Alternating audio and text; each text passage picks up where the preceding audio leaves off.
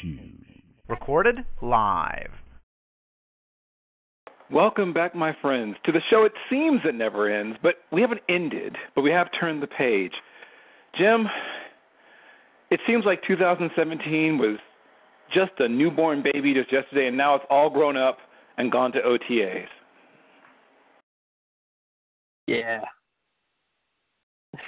The good news is that we still have just beginning to to crawl, not even walking yet. Uh, a toddler is in our midst. 2018 still has a little gleam in its eye. And with that gleam and trying to move on wobbly, unsteady legs, we have a lot of early speculation about if Darnold's better than Rosen, if Austin Allen is better than all of the others, if uh, someone I'm forgetting is better than all the all the others, if uh, Guice is RB one, or if Chubb is RB one, or if none of them are RB one, or some guy we've never heard of yet is RB one, if Lamar Jackson is a future wide receiver, if uh, if uh, Landry right um, is a future top ten pick. Uh, see what other things have he bandied about? Uh, is James Washington just a system wide receiver, or is he a WR one? Uh, oh, is some dude who had like four catches last year going to be RB uh, WR one or something like that? Uh, should we watch out for some dude that averaged an astonishing 19.1 yards per catch, but had like seven catches or whatever? I mean, all that good stuff. It's all beginning. It's all beginning. Now, I know you've explained sometimes at length and sometimes, you know, more quixotically, the importance of knowing what a player has done in ter- to figure out what they're more li- most likely to do. Now, obviously, guys improve. Yeah. Not all guys, though. There's an assumption of improvement, an assumption of development, Right. but it doesn't always happen. Some guys get better, No. some guys get the same. Some guys actually get worse. Exactly. And as as I try to tell people, you know, like I was looking at the defensive end class recently and I've heard all this stuff like, oh, this class is going to be just as deep as this year and all this other kind of stuff. But what what people don't realize is that Joey Bosa going into his junior year, you know, his last season, hit all the thresholds he, he needed to hit Yes. in term, from a production standpoint for Pro Bowl, All Pro sort of stuff.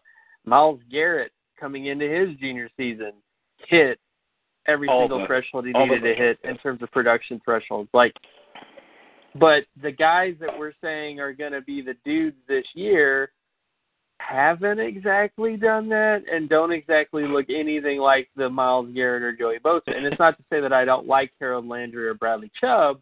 It's just I, particularly like you- Chubb, but I don't think he's like quite Chubb. the prospect that either Bosa nor right. nor Garrett was.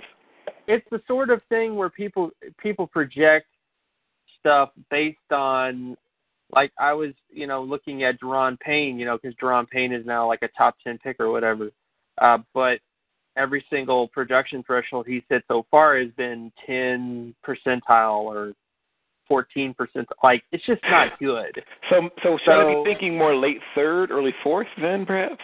I don't know. I really don't know because again, we we again, I think, I think what's funny about this time of year, the reason why people don't like early 2018 coverage is that a lot of times when people are doing this, they're projecting based on things that haven't happened yet because they feel like they have a license to do that.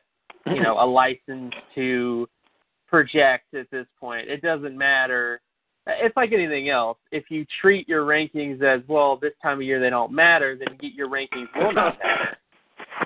You know, and unfortunately, that's what we have a lot. Where I have people asking me things about players, and they're like, "Well, what, what do you mean Mike McGlinchey isn't on your top five offensive tackle list?" And I'm like, "Dude." It, why why why okay and i just kind of give me a reason why to put him on the list like i can't put him on the list for his speed score i can't put him on the list for his size score so what am i supposed to do here you know like i understand that people are saying mike mcglinchey is good but That doesn't necessarily mean that he's good. That just means that that's what people are I love, saying. I love how you changed the pronunciation of his name to make him sound even less athletic. I just, I mean, he's just not on film. There are issues with it. I don't know. I, I this this time amazed me because again, you have a combination of trying to project players. It's like Parris Campbell, right? He's the wide receiver at Ohio State. Yep. He only had 160 yards last year He's done total. nothing, Jim, almost literally nothing. He's outproduced me in his collegiate career by 160 yards. Exactly. So because of that, he's going to have a breakout season this year because you know, Because like they're Ohio State doesn't have About the spring.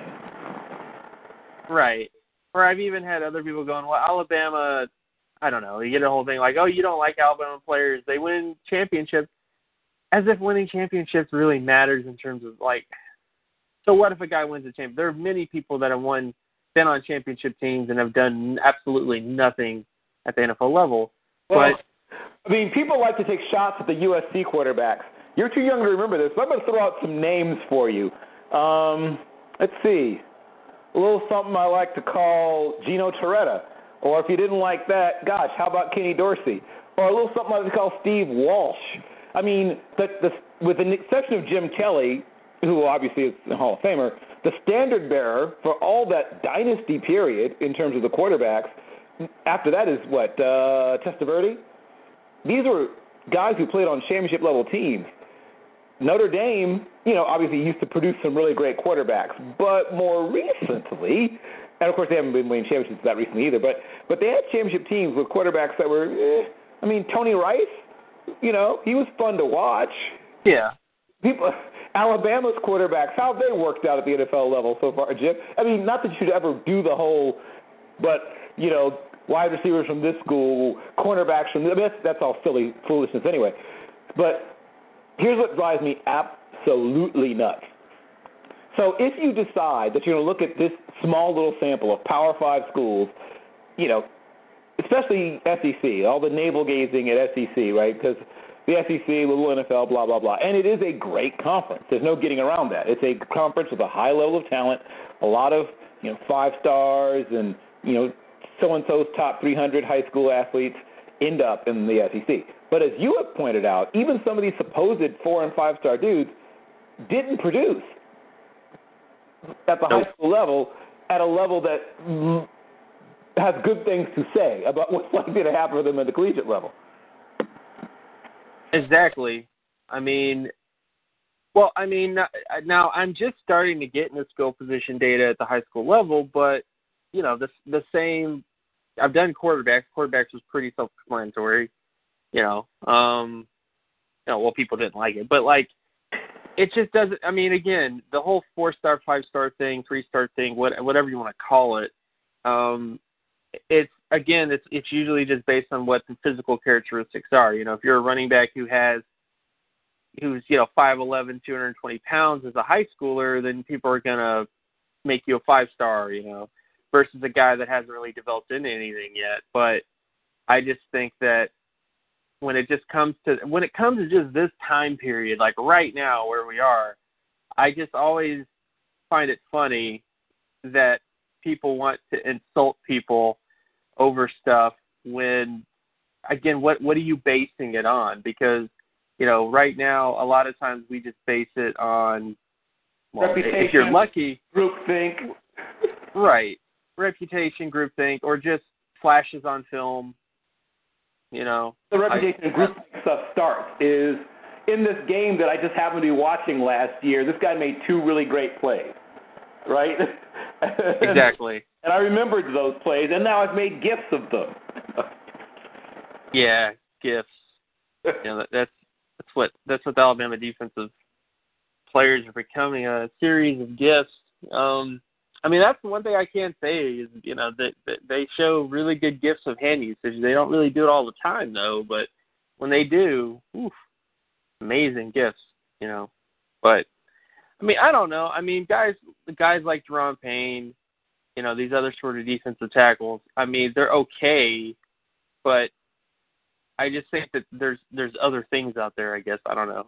Like it's with wide receivers, it's with tight ends, it's with and, and on top of the sort of bias towards Power Five schools, when there's also non-Power Five players that are good or just as good or better even, but they're non-Power Five, so people have never seen them. They, they they've never seen them play, which is probably the biggest factor that they just haven't seen them play. So, you know, there you go. Like it's surprising that Courtland Sutton is actually getting some exposure just because he played at SMU, you know, at this point. Which I know he has physical characteristics. It's just, you know, it usually guys who play at SMU don't get any attention or notoriety or anything like that. I remember trying to sell people on Emmanuel Sanders, man. I in the, I remember that was probably one of my first sort of in my very early draft Twitter days, my first campaigns was to get people to watch Emmanuel Sanders, who I had as like my R my WR three or something that year. I have to go back in my rankings and be sure, but I I loved him. He was he was the guy that you're seeing now, really, in a lot of ways. I mean, he was a very developed. Well, people once again like take shots at certain systems, and yes, he didn't run the quote unquote whole route tree at SMU, but every route he ran, he ran like a guy who looked like a future NFL wide receiver. He was good after the catch, even though he wasn't the biggest cat in the world. He did a good job of fighting through contact. Uh, great hands, really good, really good body control. I'm trying to remember who I compared him to coming out. Um, I'm trying to remember who it was. I had a really good one at the time he was coming out and he's in fact exceeded even my expectations. I really, really, really, really liked him. really, obviously, yeah. I still do. I still think, oh yeah, to some extent, underestimate Emmanuel Sanders even now. Well, I mean, he just doesn't have a very good quarterback right now with you know with the Broncos, but um, but it, it you know, produced. I mean, yeah, still produced. Which uh, that's the other thing I the other thing I was working on was just uh, wide receivers and quarterback. Because since I have all this quarterback data, it's pretty easy to just go through the data and look at who the quarterback was and what their performance was, you know, at, during that year in terms of uh, you know efficiency and stuff like that. And again, it doesn't matter how bad your quarterback is.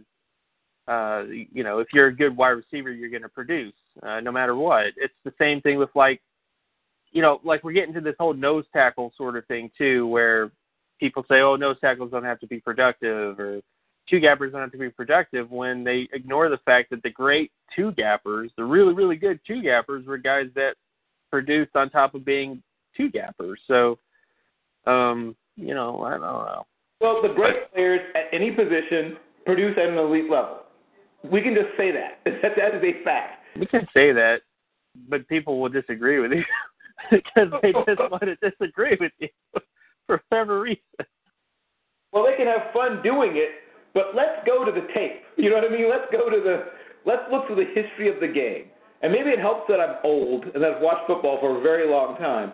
But I cannot think of a player who was truly great who didn't consistently produce. Those guys do not exist. you know, I mean, I'm sorry. I mean, Casey Hampton wasn't sexy, but he produced in college.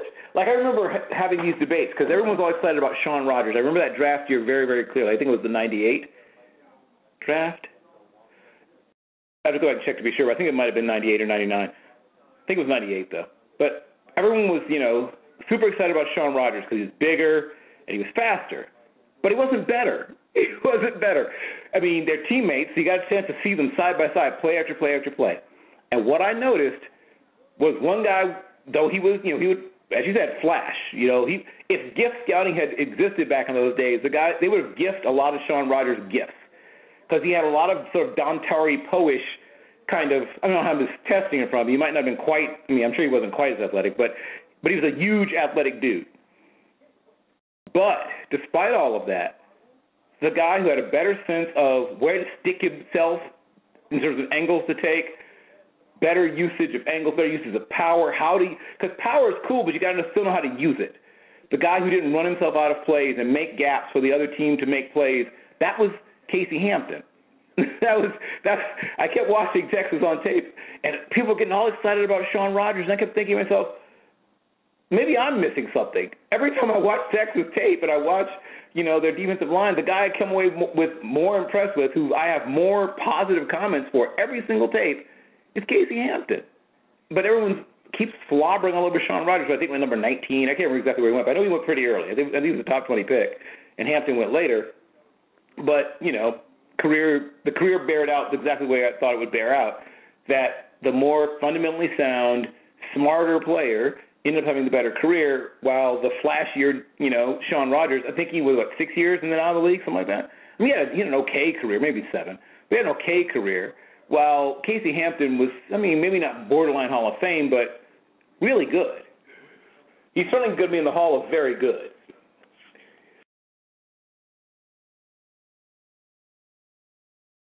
So, Jim, at this very early juncture, when you don't really know anything, obviously because the year hasn't started yet, the things that you use, the things that help you to shape how you are projecting forward the players that you think have the best chance to succeed. I'm assuming you're taking a look at the numbers, right? What they did last year. What are the other things you take into account to try to figure out when someone's saying, "Here's my top 50, 100, top whatever it is"? What are the things that you use? Well, basically, it's you know, it's mostly production data on top of what my scouting reports were based on film last year because I did evaluate a lot of players last year, like James Washington, Richie James, uh, you know, certain quarterbacks, etc. So like I already have that stuff already there. You know, I already have like scouting reports or film grades or whatever you want to call it already in the ether, I guess. So it's really just looking at you know what the production is, uh, looking at what the initial reported 40 yard dashes are because I just like to look at that stuff just to see how it deviates, you know, when they actually go to the combine pro days. And then uh, after that point, it's just going back and, you know, taking some additional notes and stuff like that and, and just going from there. Because the bottom line is, is, you know, yes, once the season starts, uh, you're going to have guys who break out. You're going to have sleeper guys that become real finished things. But you also want to at least know who hit all the thresholds from the very beginning. That way, they're already in your mind, so you don't ignore them or you don't let them slip or you don't come up with really weird excuses like with Myles Garrett or Joey Bosa or even Clowney. Is that what I've noticed is that defensive ends that are have really productive sophomore seasons, you know, like the Clowneys or the Bosas or the Garretts, the next year it seems like college teams don't want them to be that productive. you know, so they're gonna do a bunch of stuff to mess with them uh, and, and uh, you know and kind of make sure that they're not uh, extremely pretty. You know, I mean, we've seen Clowney's film in his last season. We've seen Bosa. We've seen what they've done to Myles Garrett, et cetera. Of course, he got injured, you know, halfway into the season. But uh, the bottom line is, is that it's a good thing to know that they hit those thresholds initially. That way, you're not this guy looking at their stats in their final year going, "Oh, he's not going to be good because look at his final season." Because we we do this consistently and based on the data, whether you're talking quarterbacks, running backs, wide receivers, tight ends, whatever. I mean, stuff happens. You know, it's football. Uh, but the bottom line is, is that if they've proven in their sophomore year or even their freshman year that they have the sort of ability to take over a, a season, you know, whether that's their freshman year, sophomore year, junior year, whatever, then that's really all you need. You know, that's that's all you really need to know when it comes to their uh, production ability is that yeah, they had a down last year, but look at what they did in the prior year, you know, and that that's that's what I like to do right now is just figure out the baselines for the initial things, and things will change, of course. But again, when you get new facts, you change your mind, you know, and until that happens, you just have to at least build a basis of this is what they are right now, and it could be different at this point. Sam Hubbard might become a sack machine, you know, Parris Campbell might get a thousand yards in the season, but until that happens, I ain't gonna put him as a top 100 player. You know, right. like there's a lot of players that people have ranked high as like top 10, top 20, top 30 players when they're really sleepers. You know, sleepers are their own little thing. They're their own little area where you you play with them over there. You don't really make them finish things already. You know, like if you were to have a draft right now and you took Da'Ron Payne top 10, based on his production, that would be a very, very. I mean, it'd be a Robert Nkemdiche esque move with a, le- a less athletic Robert Nkemdiche too. So Right. uh, just based on the initial stuff that came out, you know, which may be true, maybe not. But most of the time, Alabama is actually fairly accurate with the stuff they report. It's like Yeah. teams like them so much. right. Uh, right. But you know, because they show you warts and all, you know, when it comes to their players. Yes. Where's what gets me? Okay, take Bo Scarborough, right? There are people who Yeah. have him. Maybe that was a first, but I see a lot of mid to early second rounds on Bo Scarborough, and a lot of people have guys like Jarvion Franklin and and Demarie Bogan and lots of other guys who have produced way way more, but didn't do it at Alabama as mid rounders or sometimes late or sometimes even undrafted free agent types. And I understand everyone's excited about Bo Scarborough because he's at Alabama and he's big. But thus far, that's really all we have to go on. He's played a little bit, and he's looked, you know, okay. But, He's big. but he's really, he's really, you know, really big biceps. You know, like if you if you were to have yes, if you were to have a bicep contest and you just base running back ability by how big you know big their guns are, he definitely would win that competition. You know. So he and Michael Pittman and a few others would be headed towards the the you know the uh suns up guns up or whatever suns out guns Up. Right, right. The hall, the hall- of arms. You know that that hall. You know. well, that's cool and everything, and I'm not mad at him. He clearly likes the weight room, and that's like I said, that's that's that's very exciting. But to rank Bo Scarborough above a bunch of running backs who have produced rings around him, rings. He might not even the he might not even be the primary running back at Alabama. That's the other thing that kills me. No, because they have so many other running backs. They got Najee Harris. They they recruit. I mean, they recruit five stars every single year. So, you know, it's it's crazy to assume that. I mean, it's already uphill battle basically because, you know, is he going to get a workload like Derrick Henry?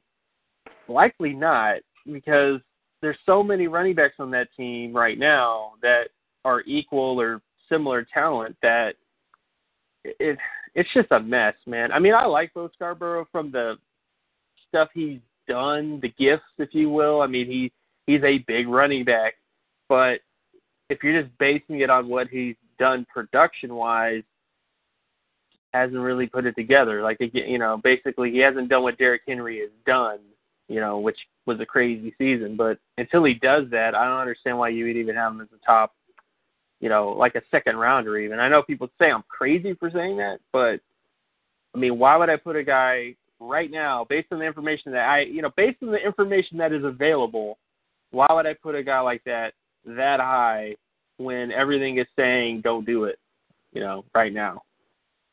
You know. So, I mean, that's that's the big thing with Scarborough. the thing that sticks out to me, and there's some positions, you know, are harder or easier or whatever to project supposedly. I think with quarterback, you don't see anybody doing it as a quarterback. That's the funny thing. You don't see someone saying some quarterback who was a backup last year and got, you know, a handful of snaps in three games and saying, oh, this guy is going to be my QB one or three, or even my QB five. No one ever does that at quarterback. No one ever says, oh, I saw this guy play a little teeny tiny bit, you know, and so I'm going to project him as, you know, Right. one of my top five Q- QBs. You'll see it sometimes at running back. You'll see it occasionally at wide receiver. You don't see it so much at defensive end. Occasionally a little bit. They'll have someone maybe a little too high because of a, you know, part-time player who made some splashy, you know, sack plays. You don't see it at linebacker. You don't see people see some linebacker who came into a handful of plays, you know, and some. So this guy's my my, you know, my LB one or my LB five or whatever. You don't see it there. You don't see it at corner or safety. A guy usually needs to play a decent amount. But there's certain positions, running back particularly, wide receiver a little less so. But those are the two where I see it quite a bit. And a little bit sometimes in the pass rusher position. You'll sometimes see a guy, you know, who was a designated pass rusher, got into a handful of games and looked really good a couple of times. But wh- why do you think, Jim, there's only a few positions where suddenly people, you know, the gift scouting community falls in love at certain positions, but you never see them do it with, you know, a backup quarterback who got into a handful of snaps? Hmm. You know, that's a tough question. I mean, may, maybe just because quarterback and linebackers and stuff are viewed as complicated positions, I guess. Maybe. Hmm. You know, like even you know like in the sort of way that wide receivers that do certain traits they don't have to do all the traits. They just have to do a couple traits. You know, if you're a big wide receiver and you're able to box out cornerbacks and catch the ball against contest, you know, contested catches, people are going to love you. You know, if you do that. Uh, running backs, you know, hitting the edge of the defense or you know breaking a bunch of tackles and doing stuff like that. You know, that one play. People extrapolate a lot of things. People have done videos and analysis on one play, Bill. You know, uh, in terms of just what they think of this player and what he this one play demonstrates everything as to why he's the top running back in the class, stuff like that. Uh, but football isn't just one play, you know. Like guys can guys can have their day. I will say I will say that much. There there will always have a guy will always have his day. He'll always have one game that you know he's most proud of where he did like amazing, you know. But I as far as like running back and wide receivers, I just I don't know. I guess it's just because th- those positions people tend to they don't really say they have a bias, but they do, you know, towards certain traits, and they just kind of extrapolate that bias, I guess, you know, fr- from those particular traits. Like the only reason why people don't have James Washington as, as a number one wide receiver right now is because he isn't six foot five. You know, James Washington was six foot five and doing the things that James Washington's doing on film, people would immediately have him as a top ten pick. But because he's six foot, you know, and probably he's only going to run like four or five, people are just hesitant to to make him, you know, their their top wide receiver, at least in their you know, in that sort of area. But um, you know, because he does he does traits like, you know, using his hands to get off press and, you know, good footwork and, you know, stuff like that that people are just kinda eh on at the wide receiver position. Yeah, so that's the thing that um I've wanted to see play out, you know, is I mean, height is always a good thing, no, no matter what the position. But when you know the Hall of Fame opens up its doors, you know, and you look at if you you average out, you know, average height and weight and 40 times are the guys in the Hall. Do you find the occasional six five freak? I mean, obviously you you have the Calvin Johnsons of the world, but those guys are freaks. I mean, hence the term freak, right? I mean, you know, guys like Randy Moss, who wasn't six five, he was six three and three quarters. But I mean, guys, those guys are freaks. Some of them even their nickname has the word freak in it, right? These are freaks. But most of the wide receivers in the Hall of Fame are six one or so, right? Most of them did run four five. uh, there's a lot that goes. I mean, Andre, right? I mean, I always go back to to the guys that I loved, like my favorites of all time. The, I mean, Jerry Rice. I mean, who didn't love Jerry Rice? But and of course, we all know the some various legends surrounding Jerry Rice. You know, people saying he ran four seven. Dude, I'm telling you, Jerry Rice did not run four seven. Um, I we don't know. Only people that know is Jerry Rice. Right. You know, but I don't think he ran four seven ever. And he, under even the worst possible, maybe he ran under maybe under bad conditions. He ran a low four six somewhere for somebody. Right. But what what I usually tell people with Jerry, as I've even told you, you know, Bill, is that either the greatest wide receiver of all time was completely man made and it was just, you know, determination, heart, the stuff you can't measure that made him into the greatest wide receiver, or he actually does have some athletic talent that they just didn't have the technology back then, or at least they didn't they didn't record or they didn't know how to measure back then. You know, like vertical broad jump. I was gonna say, like did you ever find a vertical and or a broad jump on on? Uh, on no, that? Okay. I couldn't find a vertical broad jump. I don't even think the short shoulder freaking was even invented. I mean, there probably was some people doing that, but it wasn't like you won't find any reports of Right. that sort of thing. Right. You know, back then. So I bet you it was good. I bet you that. yeah, I mean, his son, his son's you know three cone was pretty good, which I can't like extrapolate that and go his son had a good three cone, so that's how good his three cone. But you know, I want to, but I can't. But yeah, I mean, it's all I'm saying is, is Jerry Rice is, is the guy that, based on his production, at his level of competition, even because I was thinking back then, you know, you had guys like Andre Reed and you know all these other sort of right. small school wide receivers that that were, you know, because back then, you know, opportunity, whatever you want to call it, you know, like it was a different area, different time, different time period, you know, and they they didn't let you know certain people go to their school because they didn't have the right skin color, stuff like that. Well, the SWAC was, Um, SWAC was still pretty good when Jerry Yeah. Rice was the SWAC. let me let me Yeah. tell. I come back. He was. I mean, the MEAC had guys like Robert Porcher in it at that time. I mean, it was a pretty. This, I watched a lot of. I mean, I grew up, you know, watching a lot of MEAC football and a lot football, and it was good football. Now, was it the SEC? Yeah, probably not. Was it the Big Ten? Probably not. Even by that point, you know, it had taken a step back. Now, if you were to throw on that tape of the late 1960s and the SWAC, woo, woo, baby, oh my gosh. I mean, you saw a Hall of Famer every time you put on late 1960s SWAC tape in those days. There was a Hall of Famer somewhere on the field every time.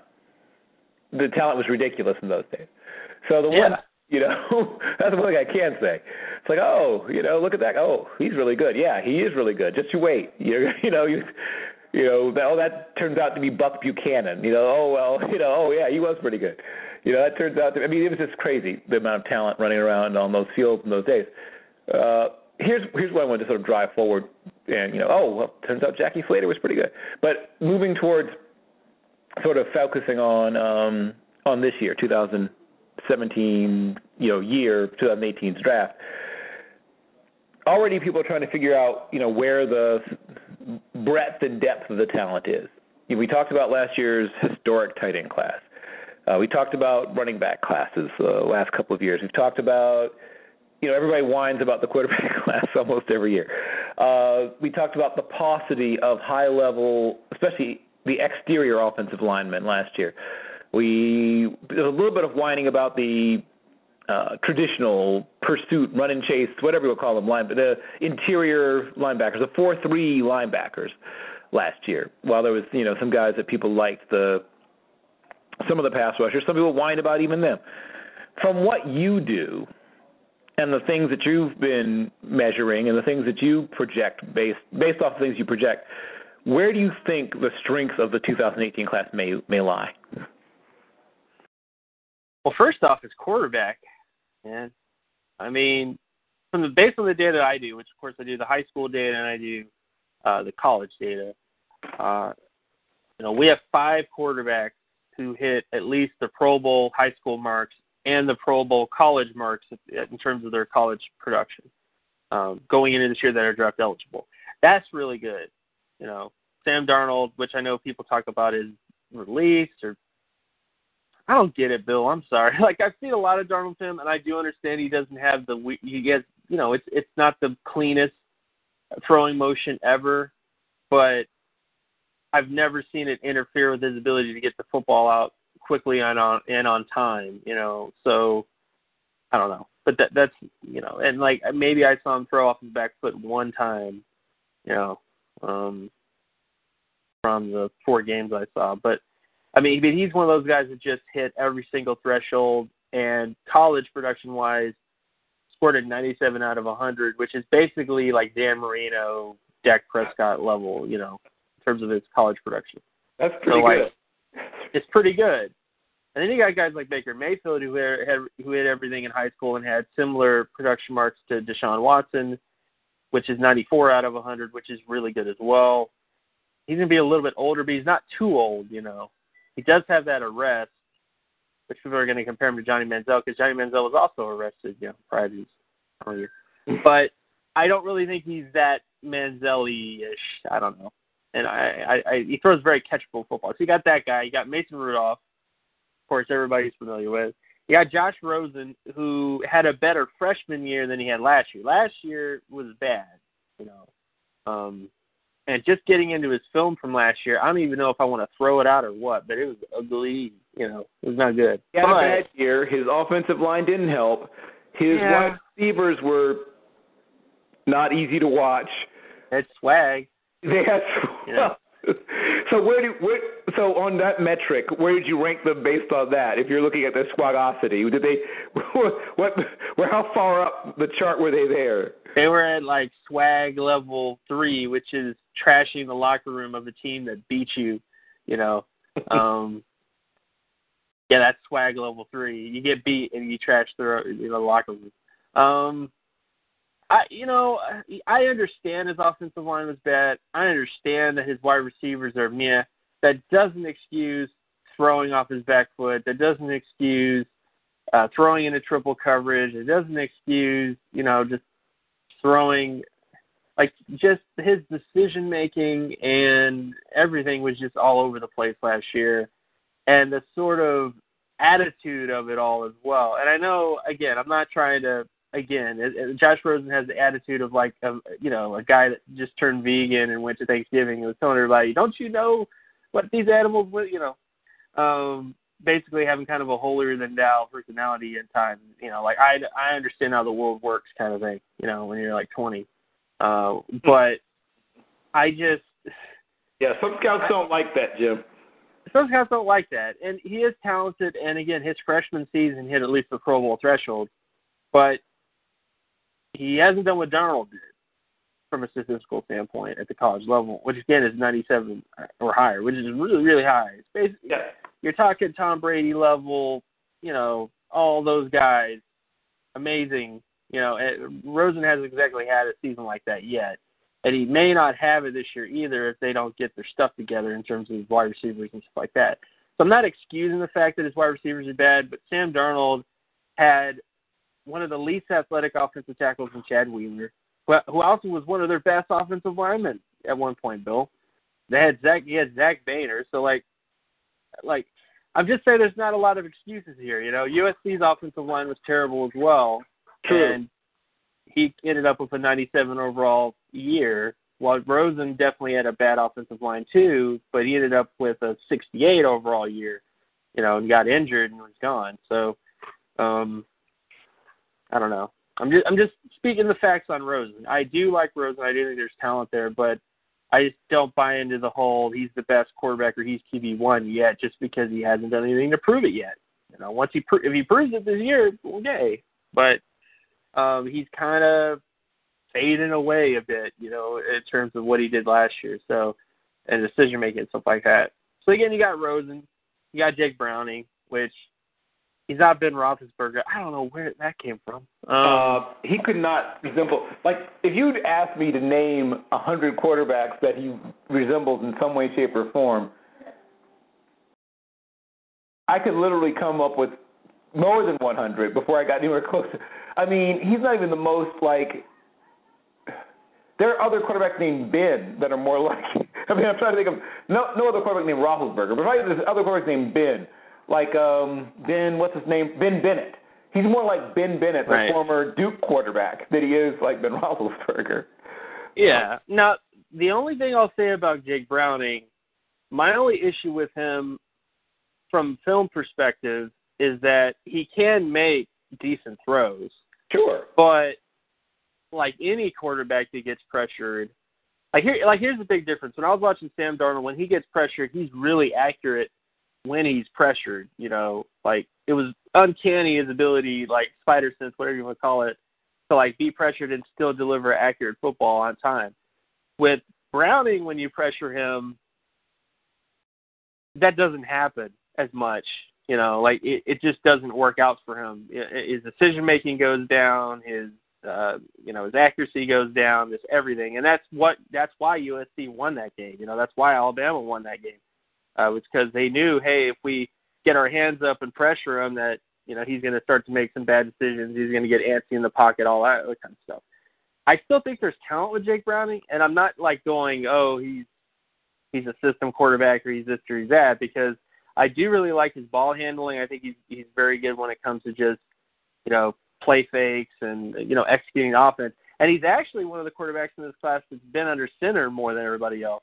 You know, in terms of just you know, taking the ball from center, uh, which, uh, you know, a lot of guys are just in these sort of shotgun heavy offenses, and he's actually in one that, you know, at least from the film I saw, he took a few more snaps under center than everybody else.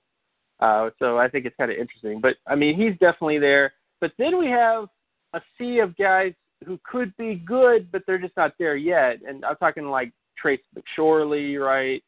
Uh, Mike White, who nobody talks about, Bill. Uh, I am a Western Kentucky. You know, I'm a big Mike White fan, and and uh, so obviously when everybody was sort of starting to finally discover Taywan Taylor, I thought to myself, there's no way they can't notice that Mike White's hitting him with dimes. You know, like how do you how do you not how do you watch a receiver and it's like with Ryan Higgins when he uh, when he had that, everyone's starting to fall in love with Carlos, or not everyone. Many people are falling in love with Carlos Henderson, you, and and even to a lesser extent Trent Taylor.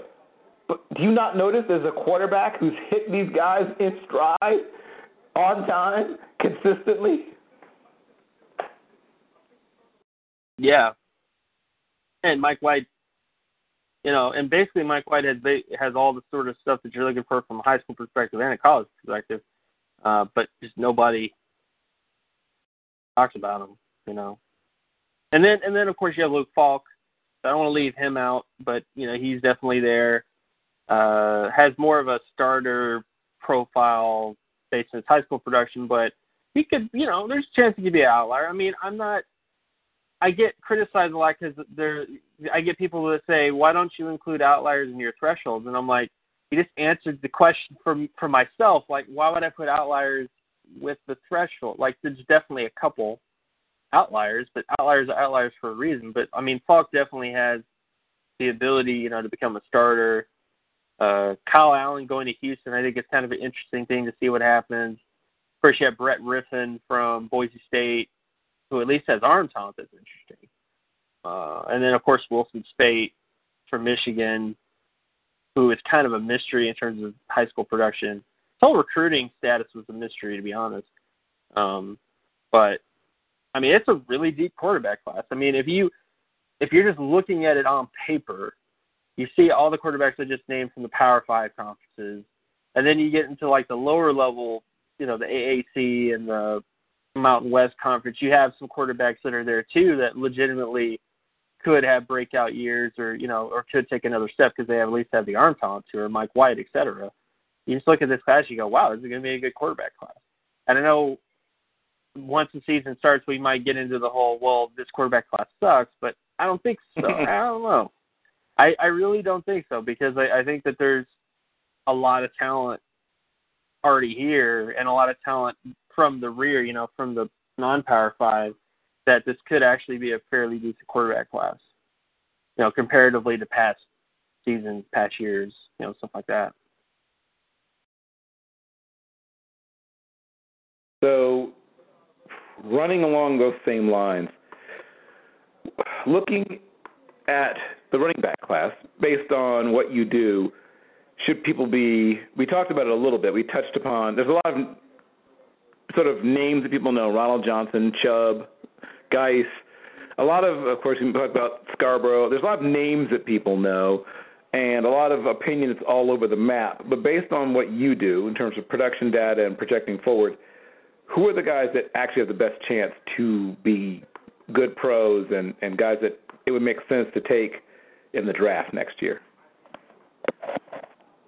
Well, honestly, I think this is a really deep running back class as well. The the the one thing I would say is, you know, this last running back class, we had three running backs that hit all pro production going into the year, you know, and guys like Cook, McCaffrey, and uh, Fournette. This year it's a little bit different. We have we don't have anybody who hit all pro level production thresholds, but we did have people that hit five time Pro Bowl, you know, production thresholds so guys like Saquon Barkley and Derrius Guice and Royce Freeman and Nick Chubb, uh, and they have a whole nother season this year. So like theoretically, Barkley could hit all pro production thresholds this year. Guice could hit all pro production thresholds this year. You know, Freeman, Chubb, et cetera. Although probably not Chubb though, because Chubb has Sony Michel. You know, they're splitting carries. But like Barkley isn't exactly splitting carries, and Guice doesn't have to worry about Fournette anymore. You know, so theoretically, those would be the two guys that you would expect to, you know, to rise a bit in terms of sort of stuff like that. But then you have lots of, you know, mid-level talent. You know, guys like Kyle Hicks from TCU. I think it's kind of a fun uh, running back. You know, can catch the football out of the backfield and make plays like that. Ito Smith is going to be, I think he might be like a, a Senior Bowl running back that gets some hype after that. Uh, Rashad Penny because you know he goes to he goes to a team that routinely has running backs that end up with 40 percentile, you know, or 40 percent market share production, which is like 90 percentile market share production. You know, San Diego State consistently has a running back that hits tons of yardage every single year, and Penny seems like he's next in line to be that type of guy. And of course, you know Ronald Jones, and then you have the sleeper guys. Again, these are sleepers, people. Bo Scarborough is a sleeper. you know, it's funny because most people will reverse those things. Most people would have Bo Scarborough as a guy, you know, to watch out for, and Rashad Penny as a sleeper. But Rashad Penny's done more things that the. Yes. Man. I mean, yes, I mean, has. sleep sleeper, and again, these are just sleepers. Like Ronald Jones to me is a sleeper. I Really? do like Ronald Jones. Wait, yeah, hold on. he's a sleeper. Okay. Well, now, his okay. production. okay. his production was a forty-two point one eight out of hundred. Ah, okay. So he's a sleeper. I'm not saying that he he can't come in this year and bust it up and you know get to that Pro Bowl level production. I'm just saying he hasn't done it yet. Okay. Why he's a sleeper? Yeah, most of this is just sleepers based on the facts, you know, of what they've done so far. And Ronald Jones does have somewhat of an excuse because you know they were doing that whole running back by committee thing, and USC was kind of a mess in terms of you know all that kind of stuff. Justin Davis too was taking carries away and stuff like that. Um, but he's a sleeper. Kalen Balaj or Ballage. I don't know which is He's, which. he's to be honest. right. Well, he's some people's RB one. Just so you know, Jim. Well, you need to stop fumbling to be he's RB one to be honest. But um, but he's, I've, heard, but he's I've another seen. guy. I've seen. I've seen David Johnson comps already. Uh, I guess, but like, if he was actually, you know, really, really productive, because that's the other thing too is that he has a guy who's taking carries away from him as well at Arizona State, um, for reasons. I mean, c- committee systems exist because of a flaw in every running back. Like I, I don't know. I've, I've been through this a lot, man. Melvin Gordon, et cetera. Like, you know, you, you usually have committees because one of these guys or both those guys have flaws in their game, and Kalen Ballage's flawed flaws happen to be, you know, inside running on top of fumbles, you know. And maybe he improves that this year, but it's like anything else. The more fumbles you have, the less football games you win. So, um, and people always go to the Texas Tech game, but again, Texas Tech's defense is like a high school defense at this Well, point. it's, you know, it's like, funny. People always want to invoke, you know, the Kansas defense when, when whenever someone points out that, yeah, okay, Joe Mixon was a good player, but, you know, you know the the guy that set oh you know an NCAA record um, was on the team with him, uh, and people say, well, you know, that's against Kansas. Uh, anybody could have done that. Blah blah blah. You don't hear that invoked quite as much as Texas Tech, and I, I would be willing to bet, and I'm not looking at the numbers now, but the Texas Tech's defense was probably, if not not much better, I might have been a bit worse against the run than Kansas was.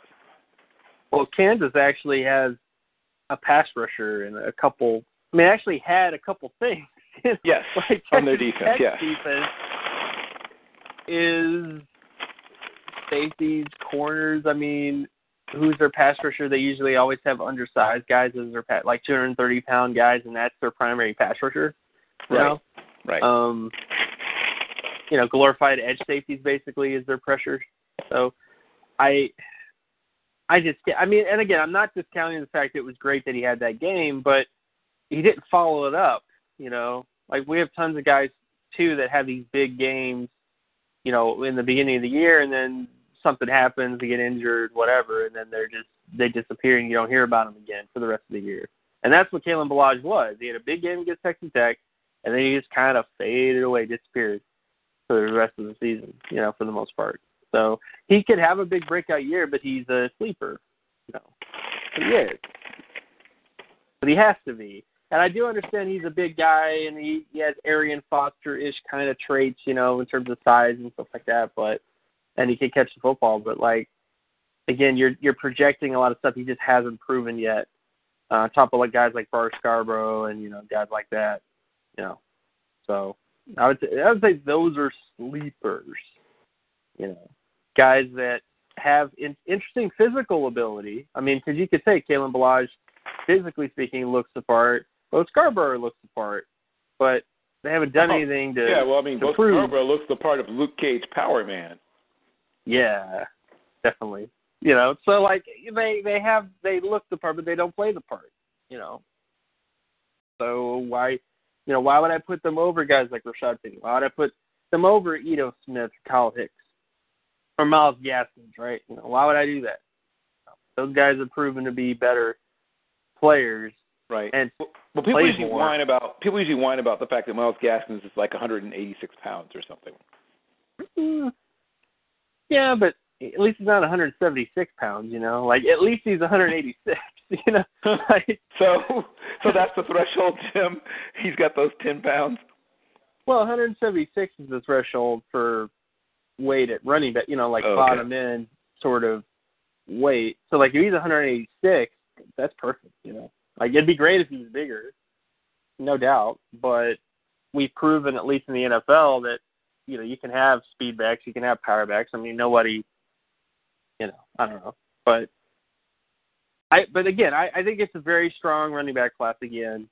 I just don't think it's as strong going into it unless guys like Barkley and Guice and maybe some other guy from nowhere, you know, has a big uh, sort of season. My only issue with Chubb is that last year uh, he, I wouldn't necessarily say vision, but just decisions as a running back. He tended to to not go for the hard yards and try to get a lot of easy, you know, bouncing it outside a lot at times. Uh, not really following his blockers, you know, kind of improvising a little too much for my taste, you know. Um, and he didn't win with it. Like he would make these decisions to, you know, I'm going to cut back and, you know, hard and go, you know, and basically not follow my blockers and just make a play. And he didn't always do that. He didn't always make the play that he was trying to make, you know, with his decisions as a runner. And I don't know if that's just because he's trying to prove that he's back, which he isn't technically back. But, you know, but yeah, Chubb Chubb's always going to be there. Uh, but I just don't really. I think the luster's gone a bit with him to a certain extent because of the injuries and because of you know last year, sort of to a certain extent. There's some difference on. Okay. And moving on to the wide receiver class. Now, I've seen some people already very excited about next year's wide receiver class, and I've seen others much less excited. So I guess it all depends on what you like. But uh, based on what you do, I'm more in the ex- excited, or at least in you know interested, uh, to see what what the future holds. Uh, camp than I am in the you know unexcited class. But tell me, tell me what based on what you do, where where should someone be? What what makes more sense? I'm really intrigued by it, ma- mostly based on film, though. I mean, data-wise, Courtland Sutton is the top guy.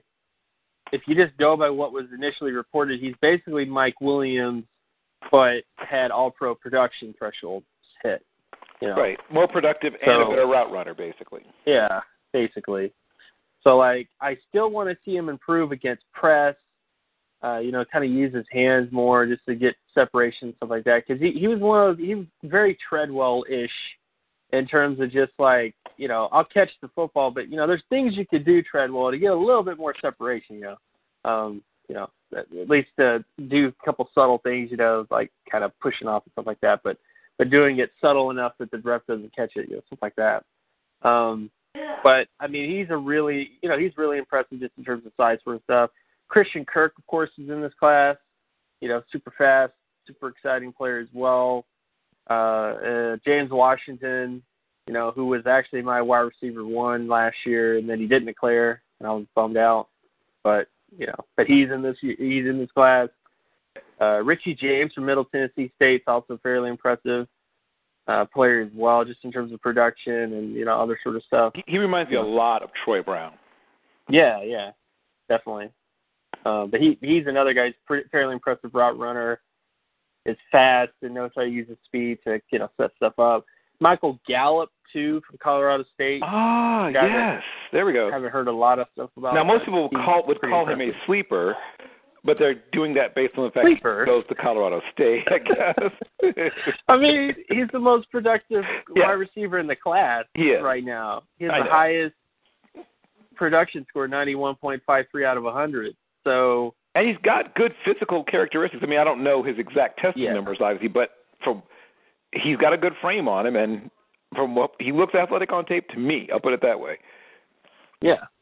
You know, now he might not like run four four or whatever, but No, he has the basic but I bet he, combinations I bet he's four five two or or eh, at, possibly less.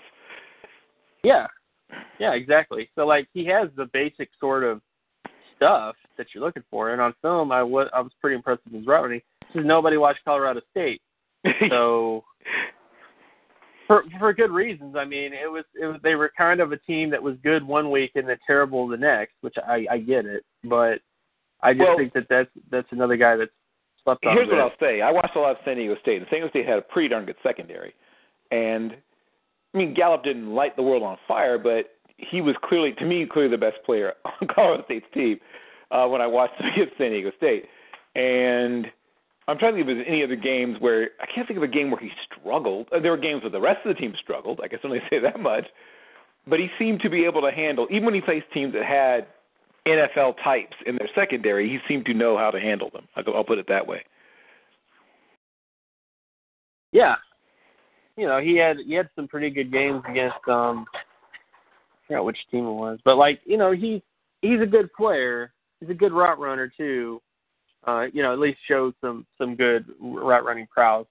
Similar to like um uh what's his name? Isaiah Ford, you know, ish. Yeah, in there you terms go. of like his style and stuff. right, So, but like so bigger and more athletic. Yeah, yeah. See, so you got guys like that. Jordan Villamin is still here. That's right. I know That's right. a couple of years ago, he was about to be the flavor of the month. Yeah, Devin Funch ish, you know. Um, right. But he's still here, people. He's still alive. hey, I'm a six three, turn twenty pound wide receiver. Love me, you know. Um, type of thing. But I mean, I like Jordan Villamin. I just always he's just had a rough couple years, man. yeah, you know, um, kind of injuries and the quarterback. I mean, the quarterback play was it was sort of like a wide receiver running a really good slant, and then the, the and then the quarterback still, you know, doesn't get the ball on, you know, like just accuracy all over the place, you know. yeah, there's certain throws um, that you shouldn't back shoulder, and that little quick three-step fade, that's not a throw to back shoulder. that's, No. That's not. A, that's not what you want to do there. So like, Pro- I hope he tip. does. Yeah, I hope he does well this year. You know, I mean, it's it's been a while. We've been waiting, failure to launch territory, I guess. But I mean, but he still has some positive sort of, you know, things. Uh, Malik Turner at Illinois is a is another wide receiver that I'm really impressed with. Every time I've seen Malik Turner, just in terms of just his combination of just you know can basically run every every game I've seen him. He's one of the few wide receivers that I've seen run the most types of routes, you know, fairly well. And it's just a tough guy, good body control, all that kind of stuff. But again, he plays at Illinois, so you know, he's going to have that going for him, you know, playing at Illinois. But he's a pretty impressive player on and off the field. He's a pretty smart guy too. right. So uh, I, I think he's another guy that, you know, will, will kind of may not get any attention at all because he plays in Illinois, but based on his production, he hit at least the threshold he, should have hit. And his film's good too. And of course, Anthony Miller Jr. wow. is the other guy. There's a feel old moment for me. From There's a Memphis. feel old But but oh, but here's the thing about him though, Bill. Um, he's not related to the Anthony Miller. Whew, thank you.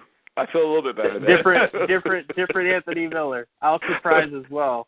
Okay. he actually was, he might actually be, you know, more hyped, I guess. Uh, but yeah, he's uh, no no relation. But I was surprised by that.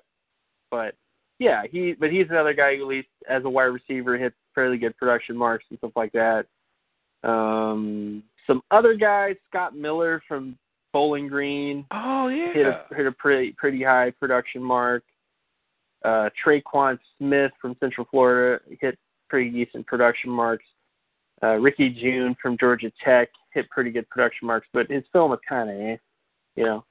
Uh, and then we got sleepers, right? Sleepers like either you know uh, Calvin Ridley.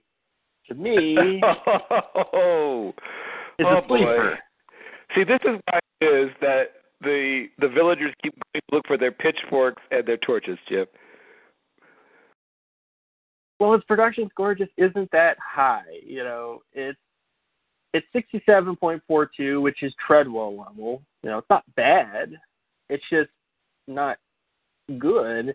And I would even contend that last year ArDarius Stewart was the best wide receiver at Alabama.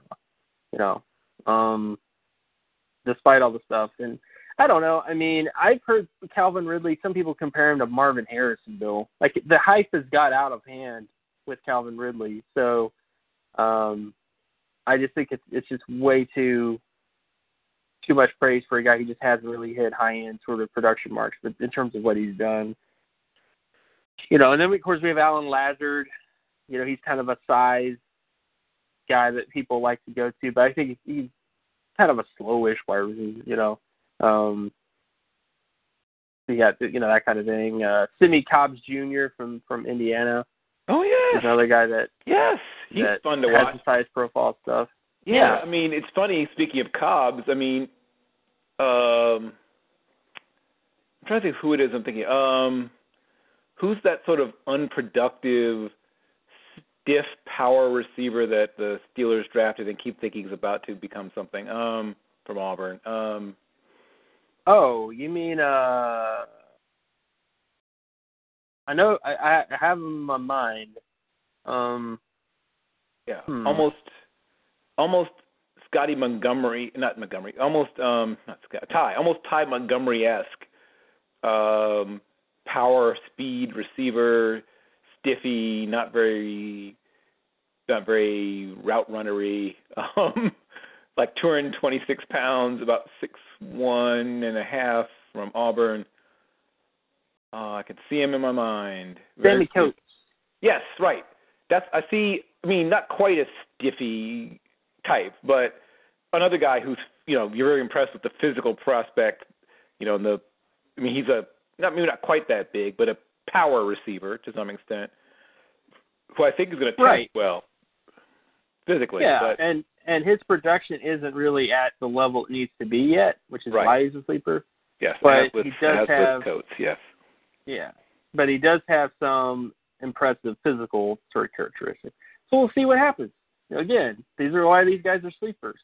Let's see what happens, you know, this year.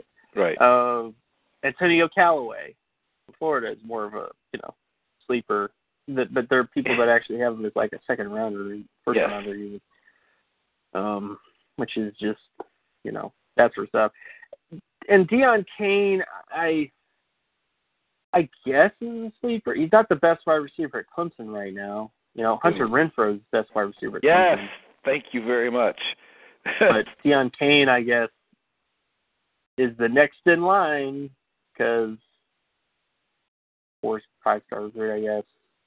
I don't know, but uh, just on paper, his stats are really not that imp- like six two, hundred pounds on four five forty is not exactly screaming, you know, amazingness. You know, as much as like Sidney Cobbs being six three, hundred twenty pounds with a four five two, like basically a guy who's twenty pounds heavier who ran the same speed. So I don't know what's more impressive physically speaking, but apparently Deon Cain is. But yeah, so you got you got that guy.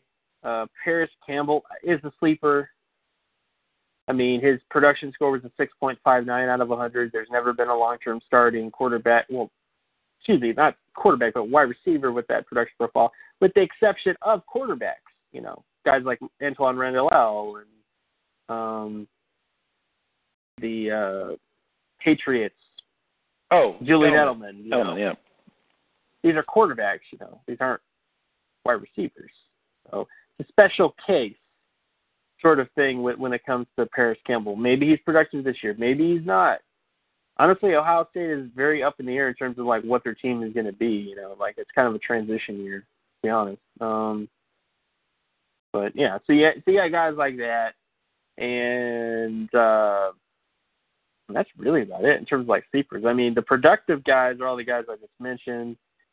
Sleep, you know, Caleb Woods maybe from Florida Atlantic might be a sleeper, because he he has some fairly productive sort of stuff. Though he's kind of slow. Um, you know, but I mean, it's an interesting class of wide receivers. I'm intrigued by it. I think there's a lot of you know, there's a lot of guys that are good route runners. There's a lot of guys that have some physical sort of tools uh, and, and that other kind of stuff. So, I mean, we'll we'll see what happens with wide receiver class. I think it's good, but there's not exactly a lot of out of the box, woohoo, Power Five guys, which I think is why most people don't like it. So. Yep.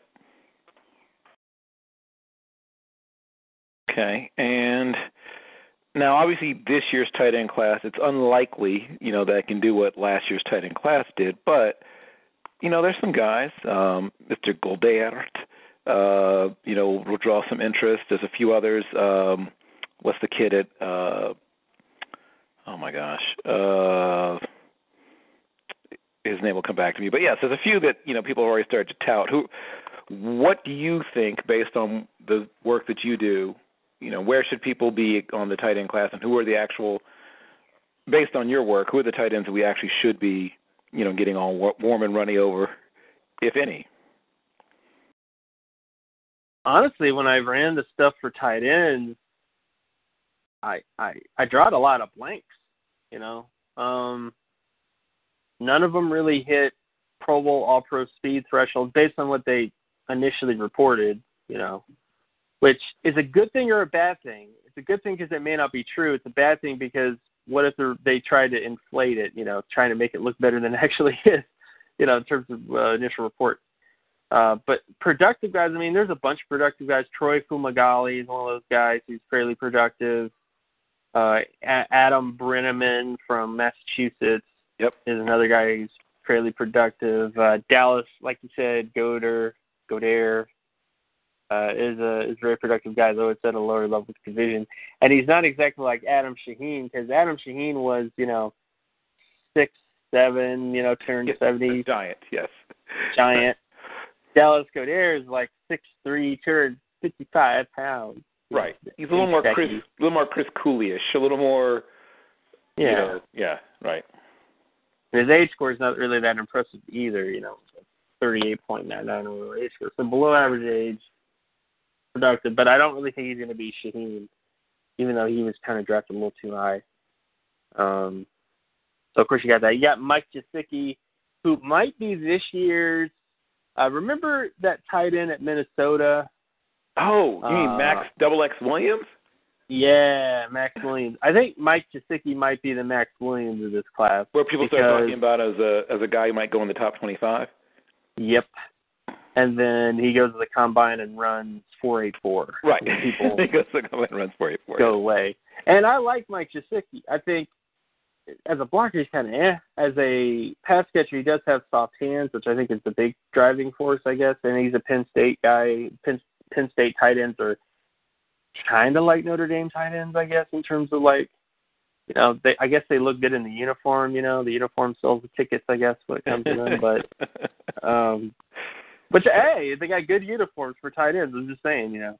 Uh, but but Gesicki is just a guy that I think has soft hands, is fairly productive, but he doesn't really have a really great speed score based on what was first, you know, basically said, you know, like what his speed score was. And then of course his age is kind of okay, but not really amazing.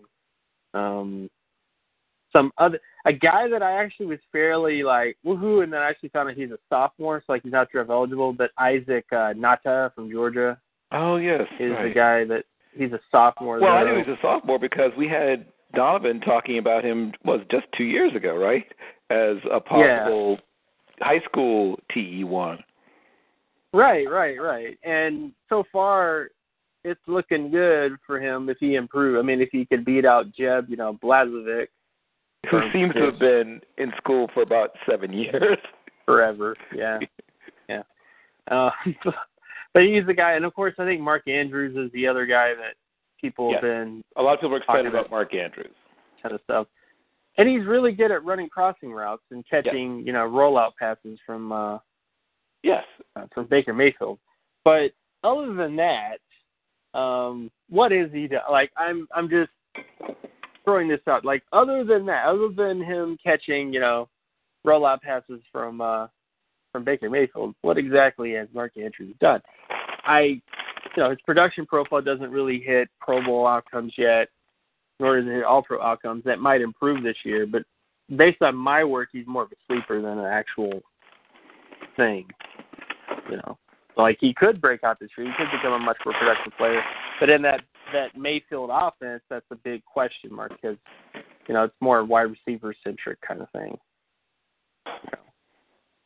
So, so you got that guy. Of course, you got Hayden Hurst, who kind of broke my heart because his his age score, he's going to have a 1.9 age score. So how Um, old is he? He's like 24 and a half on draft day. Okay, so that's that's not good. I don't know why he's that old, but he's that old. Is he Well, is he a born Mormon? Is I mean I'm trying to sort of figure out you know. Well, he plays in South Carolina, so Oh, I don't well really. then I guess that's I don't think he's a unlikely. Mormon. I guess that's although there are there are Mormons here, but normally they don't they don't play football. okay. good. um, because they want to go to that's thing. BYU. You know, it's like it's like being a Catholic that plays you know Penn State or you know Notre Dame. But um, I I don't know. I don't know why he's that old. I mean, I do like his film. I think he's a fairly. I mean, that's the thing about all these tight ends, like Tyler Conklin, you know, uh, Troy Fumagalli. Like they have good film. It's just they don't have what this last class had in terms of production and super duper crazy athleticism. Like none of the speed scores I've done have hit that threshold for speed, which is about 77 out of 100. Um, so this is going to be a class that's going to be really dependent on, uh, you know, a guy breaking out who I just don't know of, uh, than the guys that are already there. Because most of the guys that I've just mentioned are guys that realistically should be day two, day three guys versus first rounders. You know. Right. I mean, I'm trying to remember. I'm trying to remember who USC has on their depth chart at, at tight end. I keep thinking they had at least one tight end that I liked. Uh, yeah. but Uh, I'm trying to remember. They had a bunch of guys, but they also had trans. They had transfers and um, I don't. I I I I know who you're talking about. I know who you're talking Right. about. Somebody- one guy that. Some one of those guys I liked. Whoever it was, I liked it.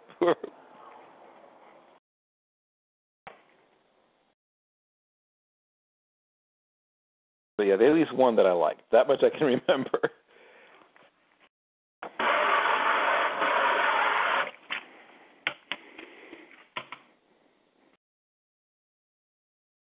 Yeah, USC. They're tight end. I mean, they have uh Tyler Petite. Who I'm not. was, don't think that's who it was. So yeah, they have Daniel uh Imator, but that's not a real name. Uh, I'm sorry. It's Is it like a Daniel- Scripps Howard spelling bee kind of situation? It's Daniel Imator baby. Yeah, and then Cary, uh, Cary Angela, Angeline or Angeline, right? So I don't know. The one I'm They thinking like- of made about four really nice catches. It might have been the only four catches he made, but made about four really nice catches um, in that uh, not the bowl game, but the the last game before the bowl game. Was it uh, was it the Notre Dame game? That Washington? Or maybe it was Washington. Yes, yes. Thank you. Washington. It wasn't Notre Dame. It was Washington. Yeah, because that because that was the uh the Pac-12. Yes. Wait, wasn't it the Pac-12? No, that wasn't the Pac-12 championship. Huh? Or maybe it was. Maybe it was. I think it was. Game. I think it was. If that's yeah, that's who they played in the Pac-12 championship. They played Washington, right? I think it was. Yes. I think so. Yeah, I'm almost certain it was. So yes, and they they they handled them. So yes, I I think that was the game I'm thinking of. And he had a pretty good game against, even though Washington supposedly had uh linebackers who could cover, or at least that's what I heard. Well, we hear that every year. You know, apparently, if you're a 230 linebacker that you know can do crazy lateral movements, then you know you're good at covering. Apparently, so it's the Myles Jack effect, I guess, sort of thing. Um, hmm. Well, whichever one of the tight ends, he had like four really nice catches for probably about 48 or so yards, it seems like, memory serves. And he looked good. And he seemed to be able to block reasonably well also, if memory serves me correct, whoever it was. Right. Was it uh Deontay Burnett? No, it's a wide receiver. You sure it's not Daniel Imatorbhebhe? I think it might have been. I don't. I think you may be pronouncing that not quite the way it's meant to be pronounced. I understand, but I'm looking at a name right now that is just I just don't know. I don't know anymore with these names. So where's number eighty eight though? I think that Well, might maybe- be the player I'm thinking of. Yeah, That might be him. Daniel E. Uh, this is where we could use all I got. Yeah. but yes, I yes. think that might be it. I think that might be the player. That Might be it. But they they have a guy who I think has a chance. Um, if if that is indeed the player I'm thinking of, and I think it might be. But there's, I admit that this is not. I mean, obviously, this is not going to be like last year's tight end class. But I think there'll No. be, you know, really not. But I think there'll be a couple, you know, a couple of three solid long-term NFL starters. Yeah, and I, I think so as well. Uh, I just, again, it's a it's a it's a thing that I guess I'm a sin of. Well, that I, I usually like my cardinal sin, I guess, is that if you don't have a chance of becoming a Pro Bowl or All Pro player, then apparently I sound like I hate that guy.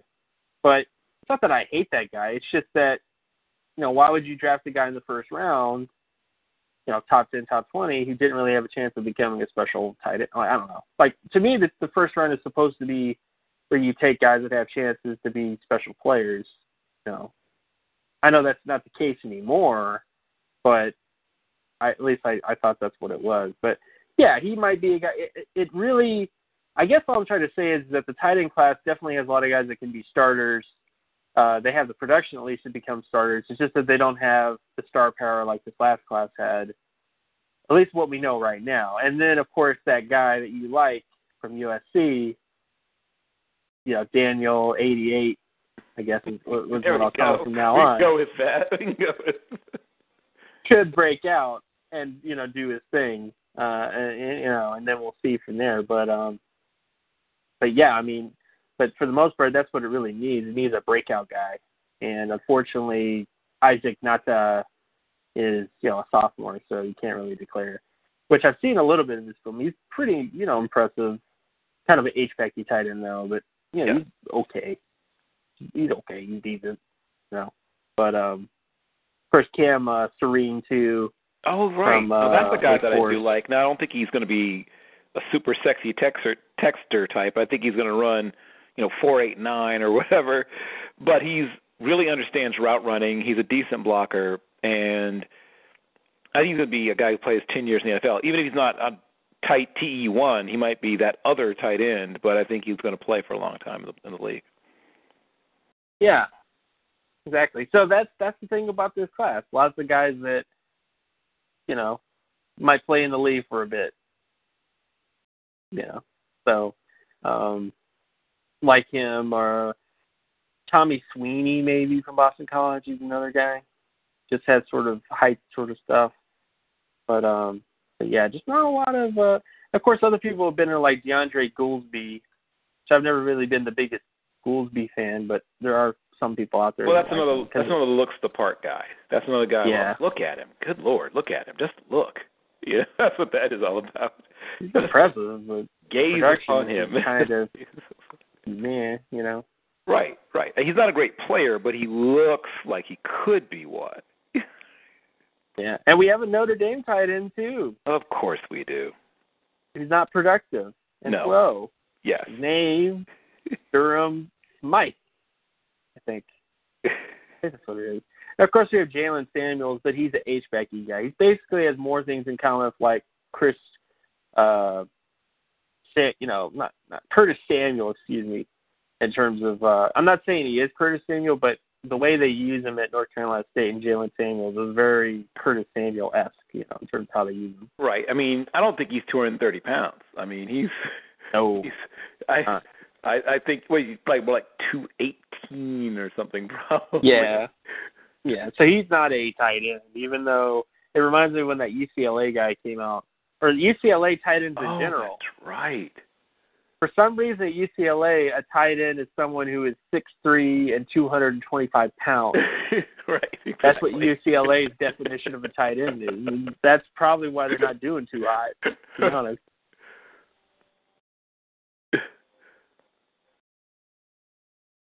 That's a yeah. It's a lot. You can't ask that guy to, you know, hey, I need you to go out there and, you know, take on Jason Pierre-Paul. Like you can't really ask that. You can't really. That's that's not going to work out. You're talking about Mike. Um, uh, something Italianish. Um, though he, I don't think Duarte, something. No, not uh, uh, Duarte. Thomas Duarte. Thomas Duarte. Yeah. Not Italian. Uh, Mexican. Filipino. Yeah, yeah, Filipino, whatever he is. Yes, right. Thank you, Thomas Yeah. Duarte. Yes, that's right, Thomas Duarte. Yeah, yeah. He was like yeah, six two and change at two hundred twenty four pounds. We didn't just Uh, have that. but Number eleven, you know, from last year too was I, I forgot his I forgot his name too, but he was another guy that From Florida Atlantic, you mean, or tight end. uh, are you talking about? There was a couple of guys. No, who- UCLA. Oh, oh, UCLA. Okay, yeah, Yeah, couple of and another guy. See, that's the thing I don't get. You have Josh Rosen. You would think as a tight end, you'd be like, you know what? I don't want to play with that dude. Well, maybe that's what it is. Well, maybe I'm answering my own question. But if you think about it, if you're a tight end or a wide receiver, you would love to play for Josh Rosen. yes, you right? would. Yes. You would get the national attention. Scouts would be watching you, you know, and if you made plays, He's they would the draft football, Yeah. Hmm. even if you're not good, they would draft you because hey, you caught passes from Mr. Josh Rosen. So, because the NFL does that sometimes, people they draft players just because they caught passes from a famous person. If somebody would Um, like, if somebody would like to just look this up, Randy Vataha, and he may have gone like the fourth or fifth. I don't know what round he went in, but Randy Vataha was Jim Plunkett's favorite receiver at Stanford, and he got drafted purely because he was Jim Plunkett's, and by the same team. In fact, he was drafted by the uh, same team in order not to break up the set. So the the Patriots took Vataha, might have been as early as the fourth. Hopefully, it was later, but I think it might have been. It may have been. Hopefully, it was later. But they took him somewhere in the middle rounds, if my memory serves me correctly, simply so that Jim Plunkett would have you know something sort of familiar to deal with as he moved, you know, all the way across country uh, from California to to the Boston area. And I mean, no offense to Randy Vataha, but he was not the kind of guy that should have been drafted in the middle rounds. He was the kind of guy that should have been a an undrafted free agent or a tryout kind of player. Yeah, He was a very small, not very fast, and not even super quick, crafty-ish, toughish receiver, but just had literally zero special qualities. Except he could take a hit. That's what Randy Randy Vataha. He could take a hit. He didn't care if you hit him in the head with a baseball bat. He was going to catch the football. I'll give him credit for that. But he couldn't get open, and he couldn't really run. He wasn't very big. Mm. This is funny. I I type in Florida State tight end and Nick and Nick O'Leary's name comes up. Um, Another guy It's like that. Um, but yeah, Nate Nate Iese, I think is the other guy that was the tight end for, and he came in at six two two fifty two. But what I saw in film was someone who was like hanging out at two forty. So, um, well, he might be 252 size wise. Exactly, that's my point. Like right now, he was 252, but back then, when he was catching passes from Josh Rosen, he was like 240, you know, ish or 230 ish, you know, unless he was like packing weights on or something. But, um, but yeah, I mean, UCLA and tight ends just don't mix. I'm trying to remember the last time. I mean, Charles Arbuckle had a decent career. But I'm trying to remember the last time they had a really, really good UCLA tight end. It seems like it's been a little while. Well, you have uh the Jacksonville Jaguars tight end. Oh, Marcedes Lewis. Uh, Marcedes Lewis. Career. That's right. Sorry, Marcedes. who's still on the team. I'm amazed that people don't realize that Marcedes, little Marcedes Lewis, Mister drafted 2006, which Yep. is in NFL years he's like 70, you know, in terms of tight ends, and he's still kicking it, still got a job. So Yes. you know, hey, one day you could be Marcedes Lewis, you know, well, that, kids. That's who you should strive to be, I guess. I'll give him credit. I didn't think he'd hang around this long. I was never super impressed. When I saw some people had him as their t- tight end one, I was like, wait, what? That Marcedes Lewis? Yeah. so yes, I was. I'll be. I mean, I don't. I don't know if you can still pull up our our old archived rankings from CDS from Consensus Draft Services from those days. Sometimes, if you search the right way, sometimes the uh, and you know you put in archive, whatever, the internet will still let you pull up. It's like, oh, why are they writing this? Uh, but some things, you know, I guess they say the internet's forever, but some things I can't find, even when I say, you know, archived. But but yes, I remember sort of fighting with some of the guys on my site about that. Uh, like, it's like he's other than being big, I can't find anything that's even above average about this guy. But he did play in the right on the right team. He did get featured, you know, in their offense. Yeah, he was. I mean, when they when Jacksonville was had the second surge, I guess, you know, because you had the, the first surge with uh Brunell, and then you had the second surge with Garrard, and now we're just I don't know what we are, the Bortles surge, if you want to call it that. Um, well, I think this is the end of the Bortles surge. I mean, unless the, the Gabbert. He might break out or whatever, but unless something special happens, I think this might be sort of the end of the Bortles era.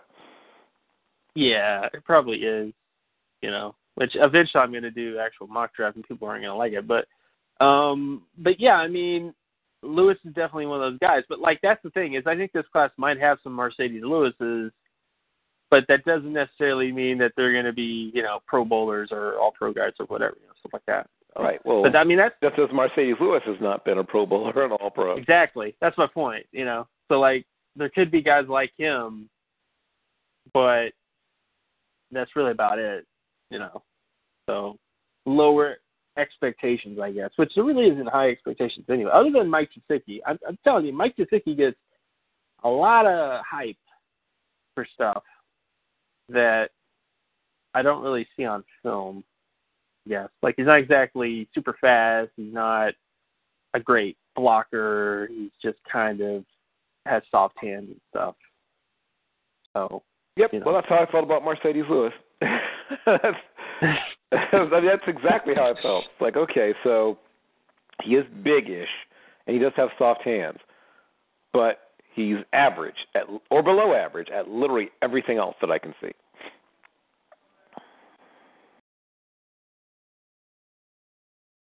Okay. Um, will the lovers of offensive tackles will they be able to fall back in love after having well that's been a very question. lonely that's last question year? mark. I got some hate, which I'm used to hate. I, I get a, a abnormal amount of hate.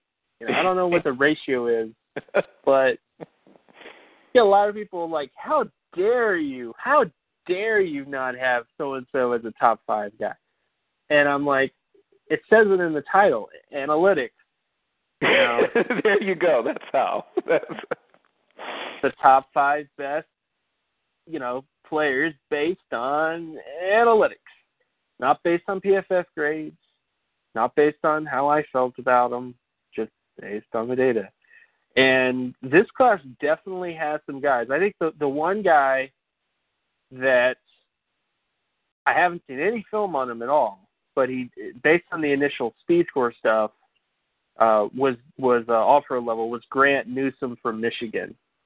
Um, he's about six six, three eighteen, and had an 88 speed score based on the data that was provided. You know, he may not be that fast, but then again, you know, Cam Robinson was reported to have a, you know a five three and ended up running faster. So, um, but yeah, Grant Newsome is one of those guys who's, who's kind of like that. Gerhard DeBeer uh, from Arizona is one of those guys. Bentley Spain didn't have the best game against uh, the uh, the small guy. I forgot his name, but the the pass rusher from Pittsburgh. You didn't really have the best game against him, but he does at least have sort of some interesting sort of things. Uh, Brandon Parker from North Carolina A and T also has some interesting things. Orlando Brown is gonna be a Raider. I'm just saying that out right now because the Raiders tend to like guys like Orlando Brown. You know, six seven, three hundred fifty eight pounds, who run five four seven. That just seems like a Raider. You know, in terms of what they like. Uh, but the guys that people are gravitating to, like the Connor Wyatt or Mitch Hyatt, excuse me, and Connor Williams, those guys are like six five you know, and their speed scores aren't exactly amazing. So I don't. I mean, I haven't seen their film yet, but based on the on paper, Connor Williams looks more like a guard, and Mitch Hyatt also looks more like a guard. You know, in terms of their height and their speed score. Because again, guys at that height, six five, that are amazing, are guys that had like ninety percentile plus athleticism traits and none of those guys on paper right now have 90 plus percentile athleticism traits, which they might, but I guess what I'm saying is they they have more things in common with like uh Forrest Lamp, although Forrest Lamp was faster too. But like that's basically because size profile, they just look more like guards and tackles, you know, in terms of class. Okay. And how about the interior offensive line? Oh, well, that's pretty good too. I mean, also film wise too. You know, guys like Quenton Nelson, uh, Brian Allen from Michigan State, uh, Brian O'Neill, who's a tackle, but based on height is more of a guard. Uh, Billy Price from Ohio State also is kind of here. Martez Ivey from Florida. I mean, it looks like a pretty decent interior line class from a speed score perspective. So I, I think it's fairly decent. And Quenton Nelson and Brian Allen are two. They were two guys that actually had his first rounders last year, before they decided not to declare. Uh, but they're but they're pretty impressive players on film too. Okay. Okay. So of that group, who's the one that, or two maybe, that seem to be the most promising? Uh, Brian Allen and Martez Ivey, just based on his speed score. Okay. I haven't I haven't seen Martez Ivey, so I can't really speak. I've seen Brian Allen though. He he's a pretty good player on film. But Okay. And if you were sort of stacking a board, so we've got a pretty deep sounding quarterback class, a meh sounding tight end class, pretty good wide receiver, really good running back, good solid tackle, and good solid tackle guard center class. If you were just sort of saying to people in the first couple of rounds, I see the you know first three rounds, I guess even top 100, whatever you want to put it. I see the depth or the the the meat or however you want to put it of that being in these classes. How would you sort of stack up how those staying on the offensive side of the ball for the moment, then we'll jump to defense. How would you sort of stuff those, you know, rank those groups as they might go in the early, you know, like the first three rounds of the draft? right. I might be crazy, but I would have quarterbacks number one. You know, based on a data perspective, I would have them number one, um, followed by running backs, then offensive line, then wide receivers, then tight ends. So if you're just based just on numbers, it would be quarterbacks, uh, running backs, offensive line, wide receivers, and then tight ends. Okay. Got it. Now we can move over to the defensive side of the ball. And people always focus on pass rushers and cover corners. So I Yep. hear already, because that's how the world works, uh, people talking about who the top pass rushers and who the top cover corners might be. And then Derwin James, just because he's Derwin James, his name gets bandied about. But tell me, based on what you've seen so far, where should we be paying attention? What what feels the most promising to you? And then we'll talk about individual position groups. Hmm. What feels the best? Well, that's really tough to say. I mean, safety definitely. If you view Minkah Fitzpatrick as a safety, which I do, but but he's changing positions, so now we don't we can't do that anymore, I guess. Uh, but you know, Marcus Epps from Wyoming, another safety that that's fairly interesting. Uh, cornerback class has some interesting names, you know, in terms of uh, McFadden and stuff like that. Jaylen Dunlap's also kind of interesting from uh, uh, Illinois. Linebackers, I think, is better than last year. Um, not necessarily physical wise, but just production wise. Guys like Micah Kiser and Zach Cichy were guys I was really impressed with uh, in terms of what they did. And of course, Malik Jefferson hasn't had the type of season yet indicative of a of a special linebacker, but he does at least have the physical tools. So he's more Myles Jackish than uh, than I want him to be, but he definitely could have a big year this year potentially. You know, he's basically a threat, I guess, a sleeper. Um, and then the defensive tackle class seems to be a little bit have a little bit more depth than last year's class from a production standpoint. With guys like Harrison Phillips and uh, Derrick Nnadi, and you know, I think the only knock that this defensive tackle class will have is that it doesn't. It's not filled with like six foot five defensive tackles. It's filled with like six foot, six foot one guys. But the six one guys are productive. So I always find it funny. The NFL doesn't get that production and athleticism, regardless of height, is a better indicator, you know, for success. So uh, and we have a lot of that in this class of defensive tackle. And the edge class, I just think is kind of yeah. I think there's a lot of there's there are players in the edge class I think are good, but I just think that there's a lot of guys that are overhyped as well, um, and a lot of guys that I just think haven't broken out yet. And if they break out, it'll help the class. But I don't think there's a Myles Garrett or Joey Bosa like guy or even Clowney like player in this class. No, because on paper, none of them are like that. So we got some Pernell McPhee's though. There you go. You know, but we don't have Bosa, Garrett, or Clowney, or we've been kind of spoiled a bit. I guess is what I'm trying to say. Yes, right. I don't see. We might have a Melvin Ingram in there. I think uh, you might be able to find a Corey Liuget. Uh, yeah, I think, yeah. I think you might be find one of those. Uh, I think there might be maybe even like a Mark Anderson floating around out there. Um, how did Cameron Wake actually test? Do you remember Cameron Wake's actual testing? Or he tested a... like Joey Porter. Oh, that's pretty good then. Yeah. How, how the heck did people not like Cameron Wake coming out? Uh, I mean, he he was a bit. I mean, when he came out, he was he like was 230 236 pounds. I think is what he. I think he weighed. So he went to Canada. Yeah. So he went to Canada, took a bunch of steroids, and then came to the U.S. you keep saying that. I'm just saying a man in his 30s at a position. I've done the data stuff though. Right. Guys who hit their 30s consistently end up becoming less productive. Like we're talking Aval, even guys that were good in their 20s have consistently a drop of about 40 to 50 percent in terms of their production, either due to injuries or just due to their body breaking down or whatever. And maybe because he didn't play in the NFL, you know, he played in the CFL. Maybe because it was lighter, he was able to. But I'm just saying, come on, man.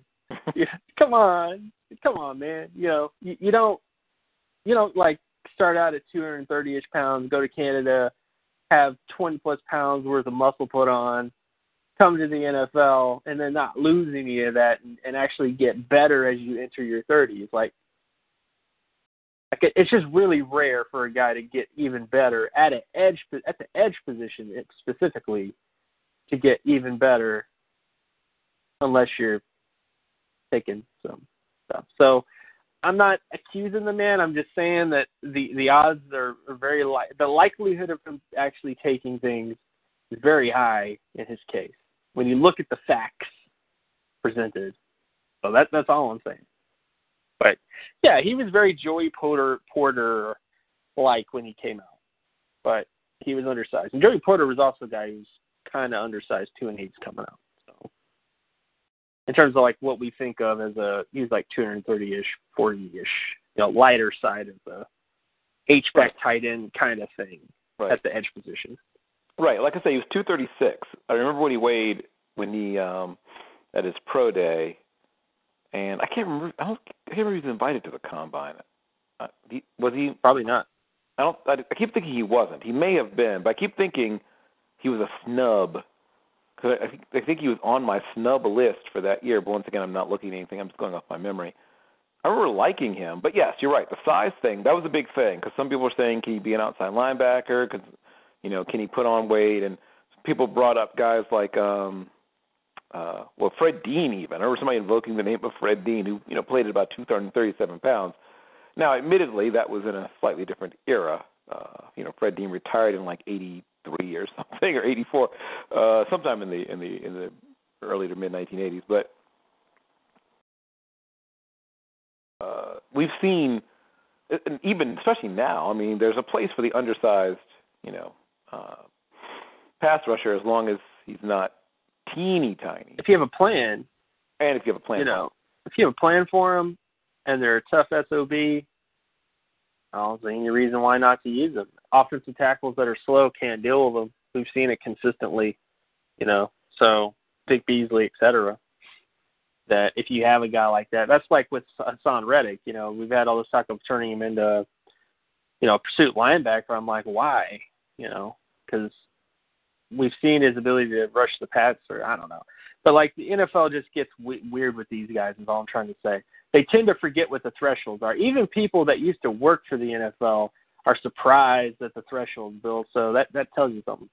Um, but yeah, I mean, he Cameron Wake was very Porter esque, I guess is the best way to put it. So, and, and then he went to Canada and again took much steroids, and then came to the NFL. Okay. Well, I can neither confirm nor deny what Mr. we can't Wade confirm or deny. has or this is not. totally speculation, you know.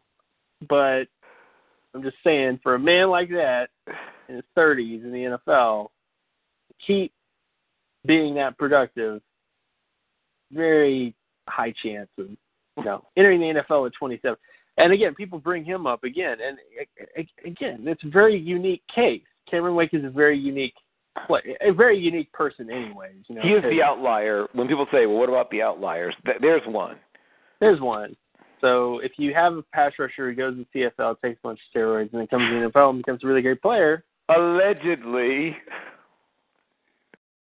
you got one. I'm just saying. I'm just saying. Now another thing that people might say is, well, if it's that easy, why doesn't everybody? And like, it, it's not easy. No, it's not. Like I'm not saying he didn't earn it. He definitely earned it, but I'm just saying, you know, there there must have been some help. but, you know, Allegedly. Allegedly, has it had some help. Sure. so, so, okay. Let's since you've started talking so much about Cameron Wake, if you were stacking the board, if you were telling someone, "Here's the guys we have to watch for our franchise for the upcoming class," let's stick with the pass rushers. Who are the ones that will be the good investment of your time and energy as a franchise? And sort of give me an idea of in which order. Obviously, very early on, you'd probably have them. Man, this edge class is giving me headaches. Um, you know, I think it's mm, I, I don't know the word to use. There is some intriguing things, Pernell McPhee like things, right? Bradley Chubb on film looks very Pernell McPhee-ish to me, as that sort of that beta pass rusher type, you know, the number two pass rusher kind of guy. Um, and based on his production, I mean, he hits pretty much the Pro Bowl level stuff, has a decent speed score. Uh, the guy that people are super, super high, I didn't realize how high people were on him, is Harold Landry from Boston College. Um, he hits the bare minimum of everything production wise, bare minimum. Uh, but there are some questions in terms of just how athletic he is. Uh, Joe Ostman from Central Michigan, who's still here. He he had pretty decent production marks. Uh, Akeem Col- uh, Col- uh, Coleman, excuse me, from Idaho, is uh, another guy that people don't really talk about at all. Porter Gustin from USC is sort of a. I mean he's not Joey Porter, but he's in that sort of like we were talking about that kind of pass rusher who's undersized kind of thing, uh ish sort of guy. Ogbonnia uh from Oklahoma is another one of those kind of wishy washy pass rusher types. Gelen Robinson. Oh, what were you saying? You said wishy-washy, but yes, continue.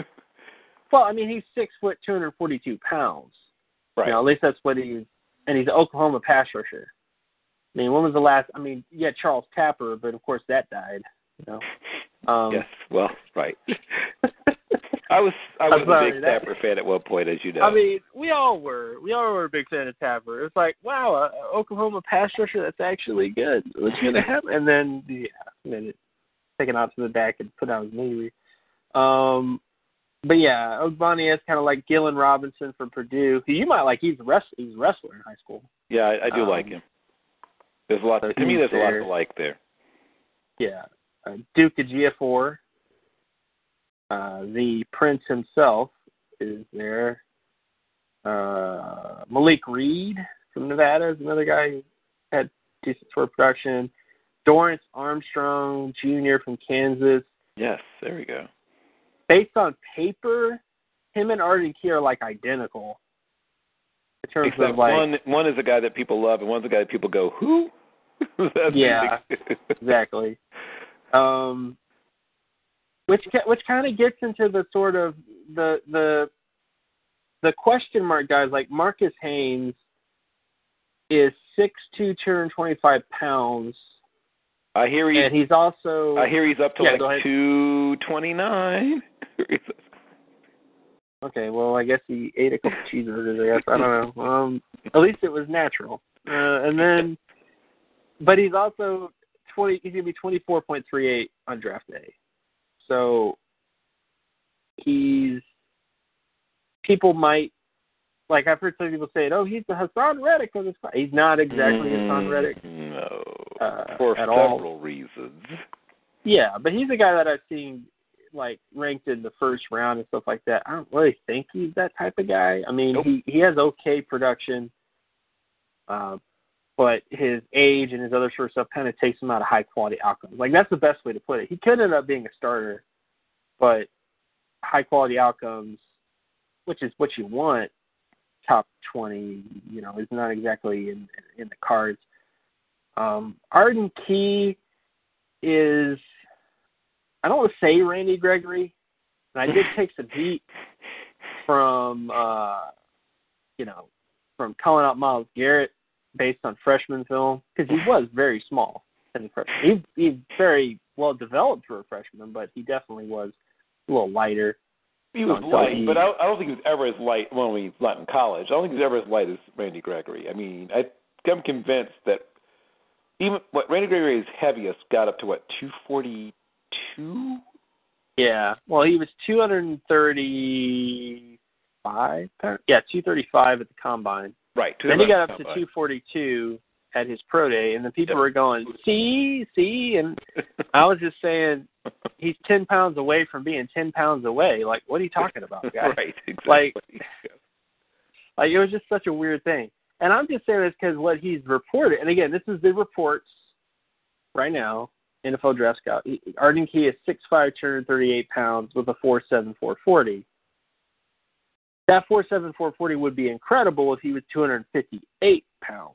right. But he's 230, but he's 238, not 258. So, and I got no problems with Arden Key, although there is a lot of weird things that are happening right now in LSU with him. Um, but uh, but he's a guy that just his production profile doesn't really hit the Bosa or Myles Garrett level stuff, and then you have this initial reporting of him being Randy Gregory weight. So you know, I don't know. So, so you got that sort of thing. Of course, Josh Sweat is more high school than anything, really. A lot of Um, expectation. not a lot has happened yet. yeah, he's one of those guys. Same thing with Chad Thomas from Miami. He has a decent height. He's you know he's he's listed at six five, two sixty five, with a four seven six forty. His production is below average across the board. And then the same thing goes with Sam Hubbard, who's basically identical, six four, two sixty five. That's the four seven six, but he's even less productive than Chad Thomas. So that's the edge class. like it's uh it's lots of guys that only you and me are probably familiar with. I was You know, going like- to ask, have you checked out Ja'Von Rolland Jones at Arkansas State at all? Arkansas State. Oh yeah, yeah, yeah. His production's a little iffy. Tell me what you mean by that. Solo tackle wise. Well, Oh, solo tackle okay, market share okay, production is thirty three point eight three out of hundred, Ah, uh, which is uh not amazing. He could improve it this year. He's kind of a sleeper. You know. I just said the sleepers were the guys with the with good speed scores, at least initially reported, because you know apparently you know speed scores get you money, I guess. But um, but yeah, that's really what it is. I mean, there's uh Denzil Ware, you know, from Kentucky is another guy who might get some stuff, but overall, like I said, there's not a lot of Joey Bosa or Myles Garrett or Clowney or any of that stuff No, no, I agree. coming in. And if you're a big And fan of of you know miniature, I mean, people talk about you know Marquis Haynes. If you're a big fan of miniature pass rushers, if you want to you know find someone who's tiny but really really productive, what about Anthony Winbush? Uh, Ball State. He's he's he's he's not big. Uh, he's he's very very small. In fact, I mean as but I don't I don't know he might not be any smaller than Haynes or at least not much smaller. if you haven't watched him, uh, I'd ask you to check him out. Number 98. Um, Yeah, I have him. He has some similar production problems in terms of uh, solo tackle market share, ah, which where where where is he in terms of that? 35 point. Oh, well, that's not great. hundred. Okay, that's not amazing. okay. That's not what you want. It's usually indicative of a backup. A lot of times, these pass rusher types that they'll have good sack market share, good TFL market share, but they have below average um, solo tackle stuff Ah, for whatever reason. But he could improve it. You know, like that's always like like all these guys, they could improve true. maybe.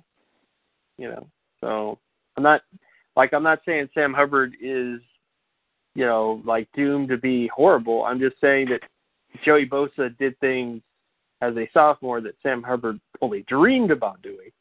You know, but it's it's this all over. Sam Hubbard, you know, I guess it's the Bosa effect. Like he's the next Bosa. No, he's not. you know, like it's just, it's just not really there. So, but uh, but yeah, this is another class that I think there's going to be there's going to need to be some things happening this year, like a guy coming out of nowhere, that sort of thing. Okay, gotcha. And moving on to the traditional linebackers, four-three linebackers, interior linebackers, and you know outside linebackers that are not playing as primary pass rushers. What do you see there? Is it, should, is there cause for concern? Is there cause for possible celebration? Uh, what do you what do you see there? I mean, I think it's going to be like last class to a certain extent. If Malik Jefferson, if the if the light turns on for him and he becomes a Ray Lewis like producer, which is very unlikely, but if that were to happen, that'd be really good. Um, hasn't happened, of course. Uh, Micah Kiser, Jordan Jones, Jack Cichy, uh, even Kenny Young from UCLA. All those guys have fairly decent production profiles. Their speed scores are not exactly elite, but I think it'll be sort of a linebacker class that has a lot of guys that can become starters, but nobody that people will really covet that much. Kind of like this class. Like there was good line, there was decent linebackers in this class. It's just people didn't really covet them that much, which is why they fell to like day two, day three sort of area. Gotcha. And safeties. Uh, I, I obviously like to talk about safeties. We had a really good safety class last year. What do you think is coming down the pike in terms of the upcoming group? Well, you know, Minkah Fitzpatrick is not going to be a safety, but his production at safety was pretty decent for a free safety type. Mm-hmm. Uh, Quin Blanding has decent production, but there are questions. At least I have questions about flexibility and stuff like that. Uh, Marcus Is that, is that based off tape, or have you heard things about his just based on just based on tape, not really based on what I've heard or anything, but just tape wise, I just think he's kind of stiffish, you know, to a certain extent. Um, Ronnie Harrison has some decent production marks from Alabama. Marcus Epps, like I said, has some pretty decent production marks. Godwin uh, I think, Bouquet from Northwestern, the Northwestern line uh, Oh. safety. Yeah, yeah, yeah. It's okay. Yes. Yeah, he has some uh, positive sort of things. I think the I think Javon Hagan from Ohio. his issue is really just solo tackle market share is really low, but he has good interception and uh, pass flex market share. Connery Swift too is also kind of up there too. Um, hmm. But I mean, it's at least as a safety class, and of course Derwin James too. But like, I think it's a decent safety class. I think there's going to be some. I think there might be like two safeties that could end up being first rounders, possibly. You know, like Derwin James. Yeah, but I don't really think there's like a number two guy just based on initial guys coming out. So I mean, we'll have to see. But um because like I don't think Marcus Epps is going to be a, a first round safety because he played at Wyoming. Um, or even uh, I think there's another guy. I think Hagan is that other guy that I've heard stuff with, but he's not exactly a first rounder. So, but I think it's it's not going to be as good as this last safety class. I'll just say that much. At least right. on paper right now, it doesn't it doesn't really look like that. Okay. And that brings us to, of course, the corner class, where I've already seen a fair amount of writing and jockey well, I don't say jockeying for position, but you know, people discussing who they think has the best chance to, you know, be a first rounder and all that good stuff. Uh, what are you seeing? What are you hearing? And what makes sense based on the work you do amongst the corners? Right. Well, I mean, it's okay. Um, there, there. I mean, there are a couple guys. There's a lot of projection guys though. Um, because if I were to say, "Hey, uh, Jaylen Dunlap is pretty good," people go, "Jaylen who?" You know, or Chris Jones from Nebraska. People go, "Chris, Chris who?" You know. So like, there is definitely a lot of um, productive corners but there's not exactly a lot of guys who kind of hit the sort of threshold you want of like special special guys yet. Um, and I know people make the excuse of well, people didn't throw at them because you know they were so good, like the, they were so good as a cornerback that that quarterbacks stopped throwing at them. But I just don't really buy into that logic. I mean, I can definitely see production probably dropping, you know, a year after breakout year, but all the great corners had at least one breakout year. So, um, unfortunately, there's not exactly a ton of guys who hit all the sort of speed stuff with the production stuff, but that definitely is something that could change this year um, if if it happens, I guess. Right. I don't know if you separate in your rankings the quote unquote nickel types from the true corners, real corners, outside corners, whatever term you want to use. Are there any um, guys amongst the sort of you know, whether it be smaller or whatever reason suited to playing the slot? Have you seen any guys that you thought, okay, this guy, even though he might not be playing, you know, in a I mean, once again, I mean they're essentially starters nowadays. More, you're both at the collegiate and the NFL level. You're you've got three corners on the field more often than you don't. Right. Um, not really.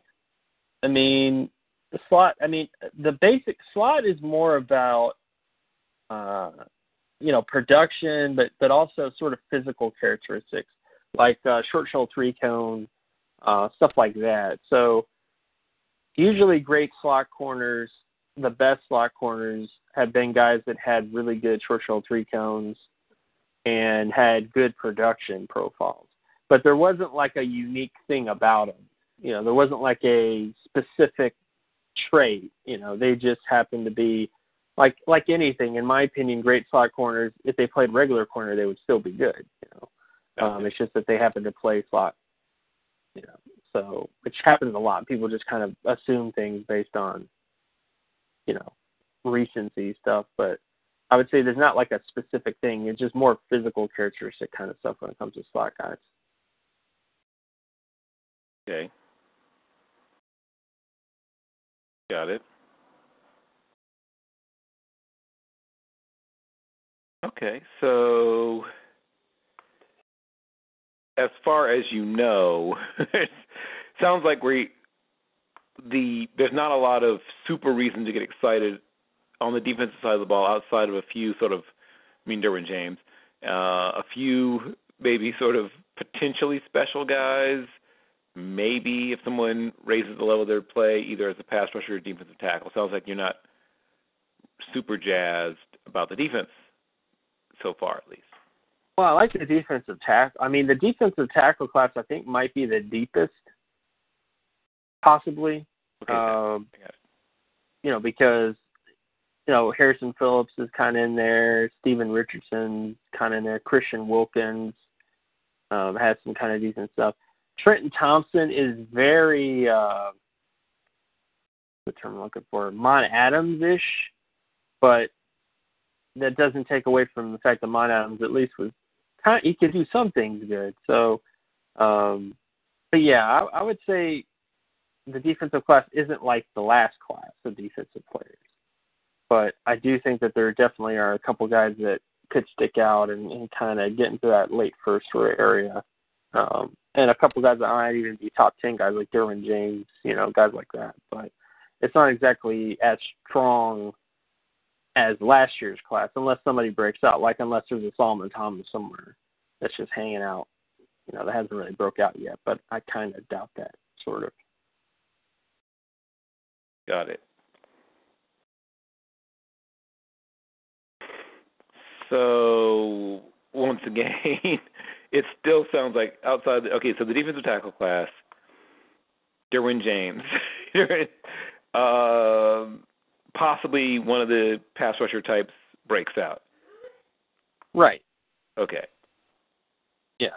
I mean, if Malik Jefferson has a Jaylon Smith esque season, you know, um, then this would be a pretty good defensive class. If Malik Jefferson doesn't have that type of season, then it's kind of a eh, you know class. Like basically, it's not going to be as good of a defensive class as this class. I think when people look back at this defensive class, they'll be very um, kind of kicking themselves over the guys that they missed on, I guess, in, in this last defensive class because you know this is a fair, fairly deep class at all positions, really, except for linebacker, of course, and defensive tackle. But um, but yeah, this next class I don't really think is going to be as deep on the defensive line as some people think. Okay. Alrighty. so now, obviously, you don't do a lot of place kickers and punters, at least not yet. I'm assuming. Yeah, I'm I'm working on it, but you know, I don't. I I have to find that other variable. I mean, as, as any as the the the number one quest, or at least the motto for data people should be another variable. You know, another one, because I do have all the production stuff for them. I just don't have anything to kind of narrow the list down. Until I get that number, like I don't really have recone or uh, right, right, right. vertical I don't or have that number. I don't have athleticism data for punters and kickers. They don't do it. You know, um, some of them do, but it's like one or two every year or so. In some cases, not at all. So, um, yeah, I mean, all I have is kind of production stuff, which is helpful, but it's not exactly as helpful unless you add another variable to the mix. So, I don't really think Wonderlics might show anything. But that adds anything in life. The funny the funny thing about variables is it's like with running backs at arm length, you know, I kinda just my own bias is like, come on, you're not gonna find anything with arm length and then you do it and you go, Oh, I guess there is something here. So, you know, I, I guess I'll have to test variables that I didn't even think of testing, I guess. But um, but yeah, kickers and punters, I just have production stuff, which is not that reliable, you know. Right. Um, above average is good, but it's just there's nothing to kind of you know whittle it down to to certain guys and stuff like that. So Okay then. And from what you have seen, if you were talking about the guys with the greatest chance to be, maybe superstar is too strong a word because they may not be somebody who legitimately has a chance to be a superstar. But if you're talking about the guys that you have the best chance to be top flight, maybe someday top 10 in the NFL type players at their position. And you're sort of naming the ones that you think have the best chance based on the work you've done thus far. Regardless of position, who would be the guys you think have the best chance to one day be top 10 types in the NFL? 10 times. Uh, Saquon Barkley is definitely Gotcha. one of those guys. Uh, Derrius Guice, you know, the Guice, Guice train. Um, quarterback wise, it's like a lot of guys, but I, I would say Darnold and huh. And I'll go you know, I'll go with Baker Mayfield. I was very surprised with uh his uh his film.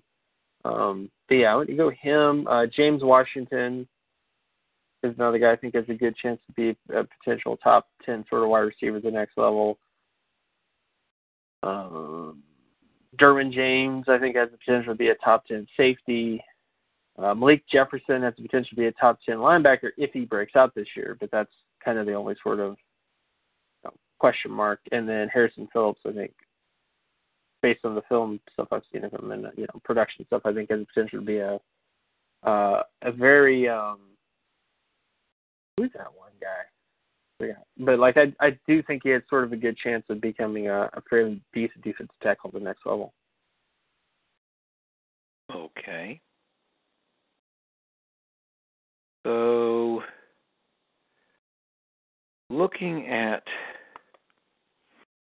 your, you know, watch list or whatever it is, and I don't know, you know, how much you look at some of the guys like, you know, PJ Hall at Sam Houston State. Obviously, you know, we're talking about guys who aren't, you know, even FBS, let alone Power Five. When do you, and I know you've started paying more attention to the strength of schedule, but when do you start your work on the guys who aren't sort of the the usual suspects? How far into the process does that happen? Like probably next week. Oh, Um, okay. So not too far off. Not too far off. I mean, I I have a couple other positions I need to finish up, and then uh, then get into the small school guys.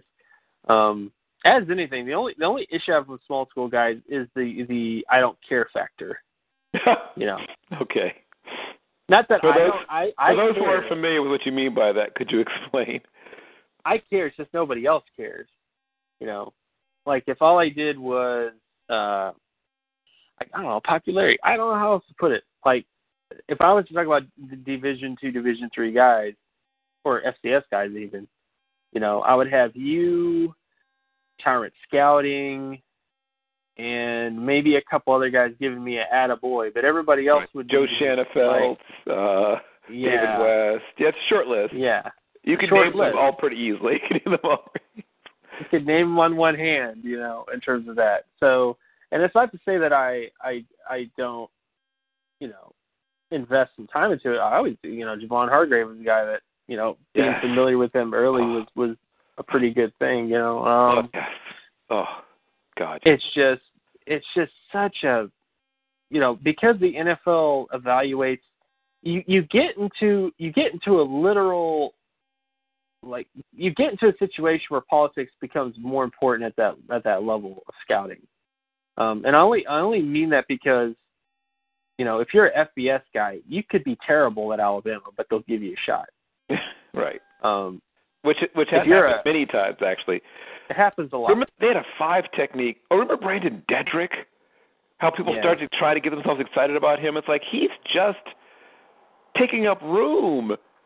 If this guy were at Stillman, if he were at Stillman, and I was trying to sell you on him, you would be mad at me. If the only reason people had any interest in Brandon Dedrick was Alabama. Yeah, but when you have an FCS guy, I mean, the main thing I want to clean up is I just want to, because the one thing I haven't done yet is expand the uh, the production data profiles for FCS level stuff. And the only reason I haven't done it is just because one, doing doing that data work is very tedious, very time consuming, um, and again, it's a lot of work for Attaboy from like four people. you know? So it's what I'm saying is, is I I do do it. It's just after I do it, I feel like wow, I did a lot of work for players that the NFL may not even give a shot to. Because um, I do, I am a firm believer that the production, as I've already shown with wide receivers, like the at least the my best statistical model for FCS guys is at wide receiver, uh, and I feel pretty proud about it because you know in terms of all the guys in that in that sort of FCS level stuff. I do want to expand it to other positions because I think I think the big issue the NFL has is that they don't look at that stuff. They don't look at production stuff. They usually just look at physical characteristics, and then they wonder why they keep missing at that level of competition. You know, um, and I think if you actually, you know, like in terms of valuations, right? Because like every single year we have these FCS level guys, and the guys that get attention, like defensive linemen, right? You know, Yes. well, the the six five guys will get all the attention, Yes. but what if they aren't productive? You know, if the six five guy isn't as productive as Jared Allen was productive, uh, or Junior Galette was productive, then why do you care about him being six foot five? You know, like that's just my general feeling. You know, I think there's a lot of guys at that level that are good football players that could be really good NFL players, but they just never get opportunity because they don't fit the mold. You shouldn't be going down to that level of competition looking for guys that fit the mold. You should be looking for guys that fit the mold on paper and then seeing what happens. You know, like there's there are lots of Markus Golden like guys at that level of competition. It's just that they don't look for those guys. They don't give those guys opportunities. And then as a result, Markus Golden is like the only guy hanging out doing his thing because he played at Missouri. If Markus Golden played at, you know, some like Texas Southern or something like that or the SWAC, he Valdosta probably wouldn't be in the. NFL right now. Right. you know, because he's, you know, he, he played at a level competition. So, uh, yeah, but that's the other thing I was going to do is just get into um, the production sort of thresholds there because the, the thresholds exist there. It's just, you know, again, it's, it's a lot of time into high fives from like three people, you know, but it's it's just that type of thing, uh, or people that just can't watch your tape. That and you can watch your tape. It's just, it, I do understand it's hard to find tape to that level, but um, but it, it, it's there. It's just you have to do a little bit more searching, I guess.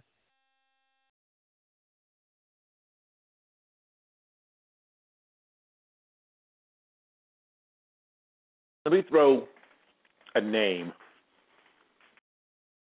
So when everybody was getting excited about Julian Davenport, we all started watching Bucknell.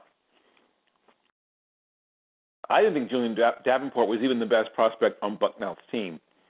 They have a defensive tackle named Abdullah Anderson that impressed me far more than Julian Davenport did. I don't know if you've had a chance to check him out yet, but I would highly recommend that you do so. He's probably maybe six three and an eighth, six three and a quarter, right around six three, maybe slightly over. Probably listed at six five or something, but he's six three and you know probably a little bit of change. About 298 pounds, it's a little shade under two 300, probably you know somewhere in the upper 290s. He's not quite Javon Hargrave. I'm not. He's not that, but he's good when he plays low, when he you know doesn't let his shoulders get turned, and for the most part, he's pretty good at that. Of course, now admittedly, he's playing. You know, you mentioned level company He's playing though the Lafayettes and the Marists and whatnot of the world. I get that, but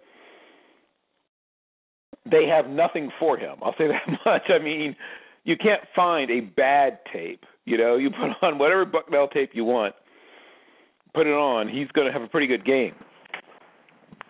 I saw in, in terms of productive. I mean, not productive, well, that too, but in terms of consistency, I thought he was a more consistently impressive prospect than Julian Davenport was when I watched uh, Bucknell. Last Well, yeah. I mean, Davenport. I mean, people don't want me to say this, but he basically tested like a less athletic Michael Moore. You know, um, he has size profile stuff, but again, that's the problem with that level of competition is people go, "Hey, he's six five, six six, three hundred pounds, so he must be the top prospect." When that's just not how you should think of it. You know, that's not how you should. You know, that's not how you should uh, evaluate FBS guys. So why are you doing it at the FCS level? you know, like that's yeah. just kind of my uh, feeling. You know. Right. Yeah, that's one of the things that I always. And so when these guys get quote unquote discovered, you know, whatever somebody sees them at East West Shrine or whatever it is, you know, pick a a bowl game, and they decide to get all all excited about a guy, it sort of flies in the face of even if you were those traits or just watch the tape or whatever it is, if you actually did so, you would find there's other guys. You oh, know? Well, yeah, and I mean, just quite frankly, it does ruffle my feathers a bit when you have a guy that gets invited to these all-star events and their production isn't really that great, and then you find out that oh, they played at Tennessee at one point and then transferred down, you know. So then you go, I see what you did here, NFL. I see what you did. You know, like you're just you're just inviting guys that played at lower level division because, well, at one point the FBS was interested in them. Like that's the only reason why you invited these guys. It's it's like with Jason Jason Carr being invited uh, to the Shrine Game, you know, where on paper it was like Dylan Donahue was the guy. Even on film, Dylan Donahue was the guy, but Jason Carr gets invited because Tennessee at one point, you know, he was at Tennessee at one point. So disappointing. Yeah, that's pretty much it. so disappointing. And that's what I and, and it's it's just really bad because it's just a self fulfilling prophecy. If all you do is all day long going, Well, we can't find very many good players at the FCS level then it's like, well, do you see your methods? You know, if, if all you do is go after physical characteristics, that's what you're going to end up with. The, ignoring the history of NFL, you know, in terms of physical characteristics. You know, like I, I'm a data guy. That doesn't mean that I I want six five, two hundred and seventy pound guys. Like that's not my goal. My goal is to find productive football players that are athletic, and you don't need to be six five to to hit that, and you shouldn't expect to find that at that level of competition. You know, so I don't know. Like that. That's my only other issue with just the FCS level is that I could scream at the mountaintops. You know, I was screaming at the mountaintops of Javon Hargrave. I mean, he just got lucky enough, you know, to get invited to the Senior Bowl and stuff.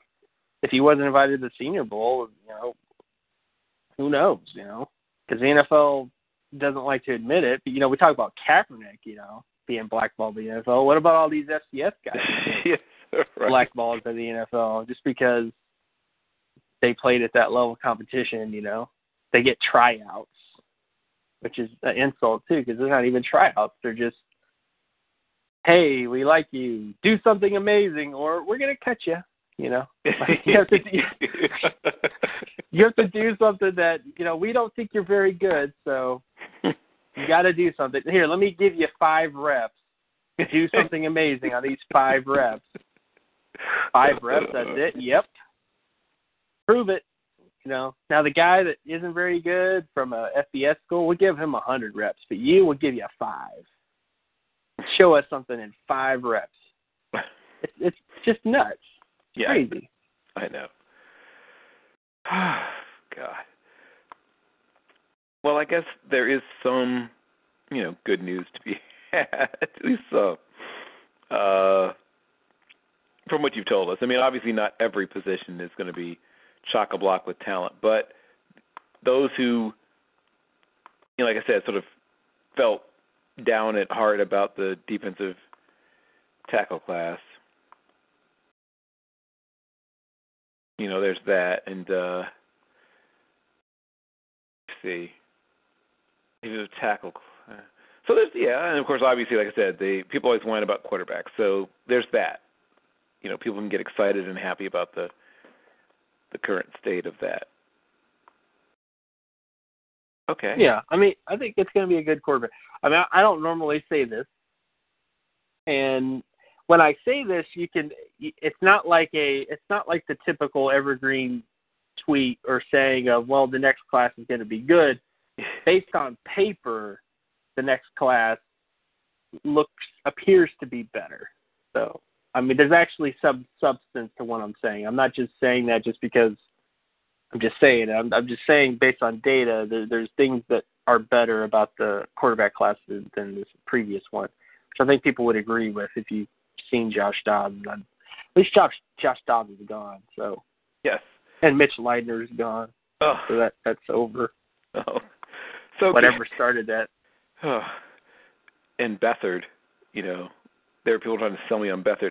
Uh, so give me amongst it could be one of the guys you've already named, or it could be a guy you haven't named. But give me a guy who has a legitimate shot at being a first rounder that most people either don't yet, you know, see as that kind of player, or or maybe like I said, he uh not be a player that people are pretty aware of, but you know, for whatever reason, they they're not yet projecting him that high. Who has the best chance Right. of him, yeah, of getting to that Well- that isn't seen that way?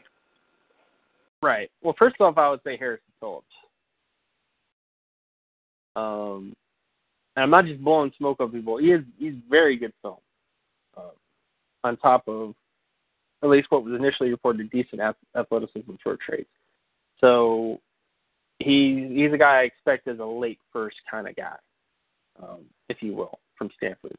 Like he he's one of those guys that I think, and I'm surprised nobody even has him or talks. I don't know. It's just weird, the least. um, so like he's one guy that's like that. Uh, Brian, uh, well, guards. I shouldn't say guards because guards. It's really tough for guards to be drafted in the first round. But Brian Allen would be a guy I wouldn't be surprised about if he tests the way I think he's going to test as an athlete. Um, who else is like a surprise guy? Hmm. Linebackers. I really think that's about it. I mean, based on the stuff I know now, uh, I would say the one big surprise guy would just be Harrison Phillips. Yeah. Got it. Okay. I could see that. Uh, once again, like not with maybe not with everybody, but with many people, I uh, I certainly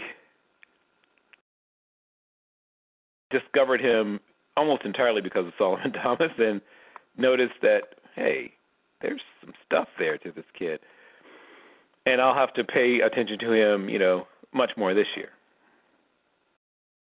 Yeah, and I mean, I don't, and again, I don't see him as like a top ten guy, but I I do see him as like a late first kind of value guy, you know, in terms of picks.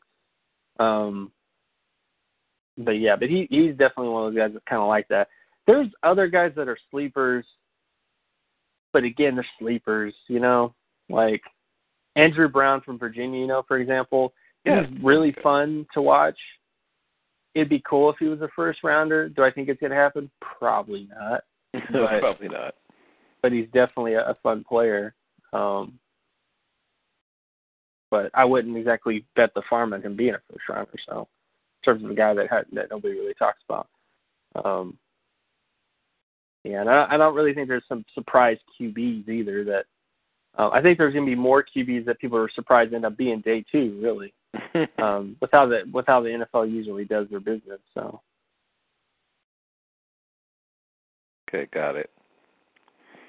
And I guess the last thing, you know, it's impossible not to hit upon this. Uh, who are the guys that people are sort of beginning to, uh, you know, hype up a little bit as possible first rounders who you think are most likely not to be? Hmm. Well, I can. Let me actually. Let me. I can. This is pretty easy. So let me just pull up a recent mock draft. See. Well, first of all, Da'Ron Payne. You know, which I think I already mentioned before, but Da'Ron Payne is a pain in terms of production. You know, um, it just isn't there his projected speed score is 5.38, which is not all pro or Pro Bowl level. You know, and then I get people that go, "Well, there must be some holes in this logic." Well, no, there's not. Like there hasn't been a guy like that. Uh, Josh Allen. I mean, right? Actually, from this Walter Football, they have Josh Allen going to the Jets. If Oh God, the poor Jets cannot get a break. if I was Jeff, I would be. Oh my god. I would be joining the NRA and you know preparing, you know, prepping um, if that were to happen because that's just bad.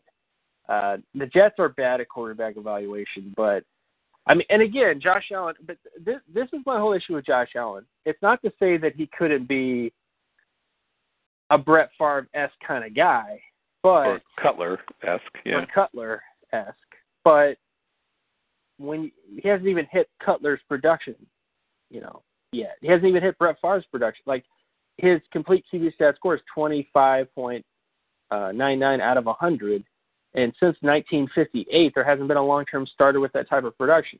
So that's where he's hanging out right now. You know, he's not even in the starter area, and so that's how bad his quarterback efficiency is. Uh, so that's not a good place to start you know. Um, but yeah, he he's a guy that I I just don't get. I mean, I understand that if you go to gifts and you see him running and throwing down the field and stuff like that is great. There's also of him running and then throwing into triple coverage, Yeah. obvious triple Sometimes coverage. on literally the next play. Yeah. And I just don't get. I just don't get it. You know, I, I don't know. Like his high school production doesn't really hit high quality outcomes, and his college production, like I said, is really really low. Uh, so I would be very surprised.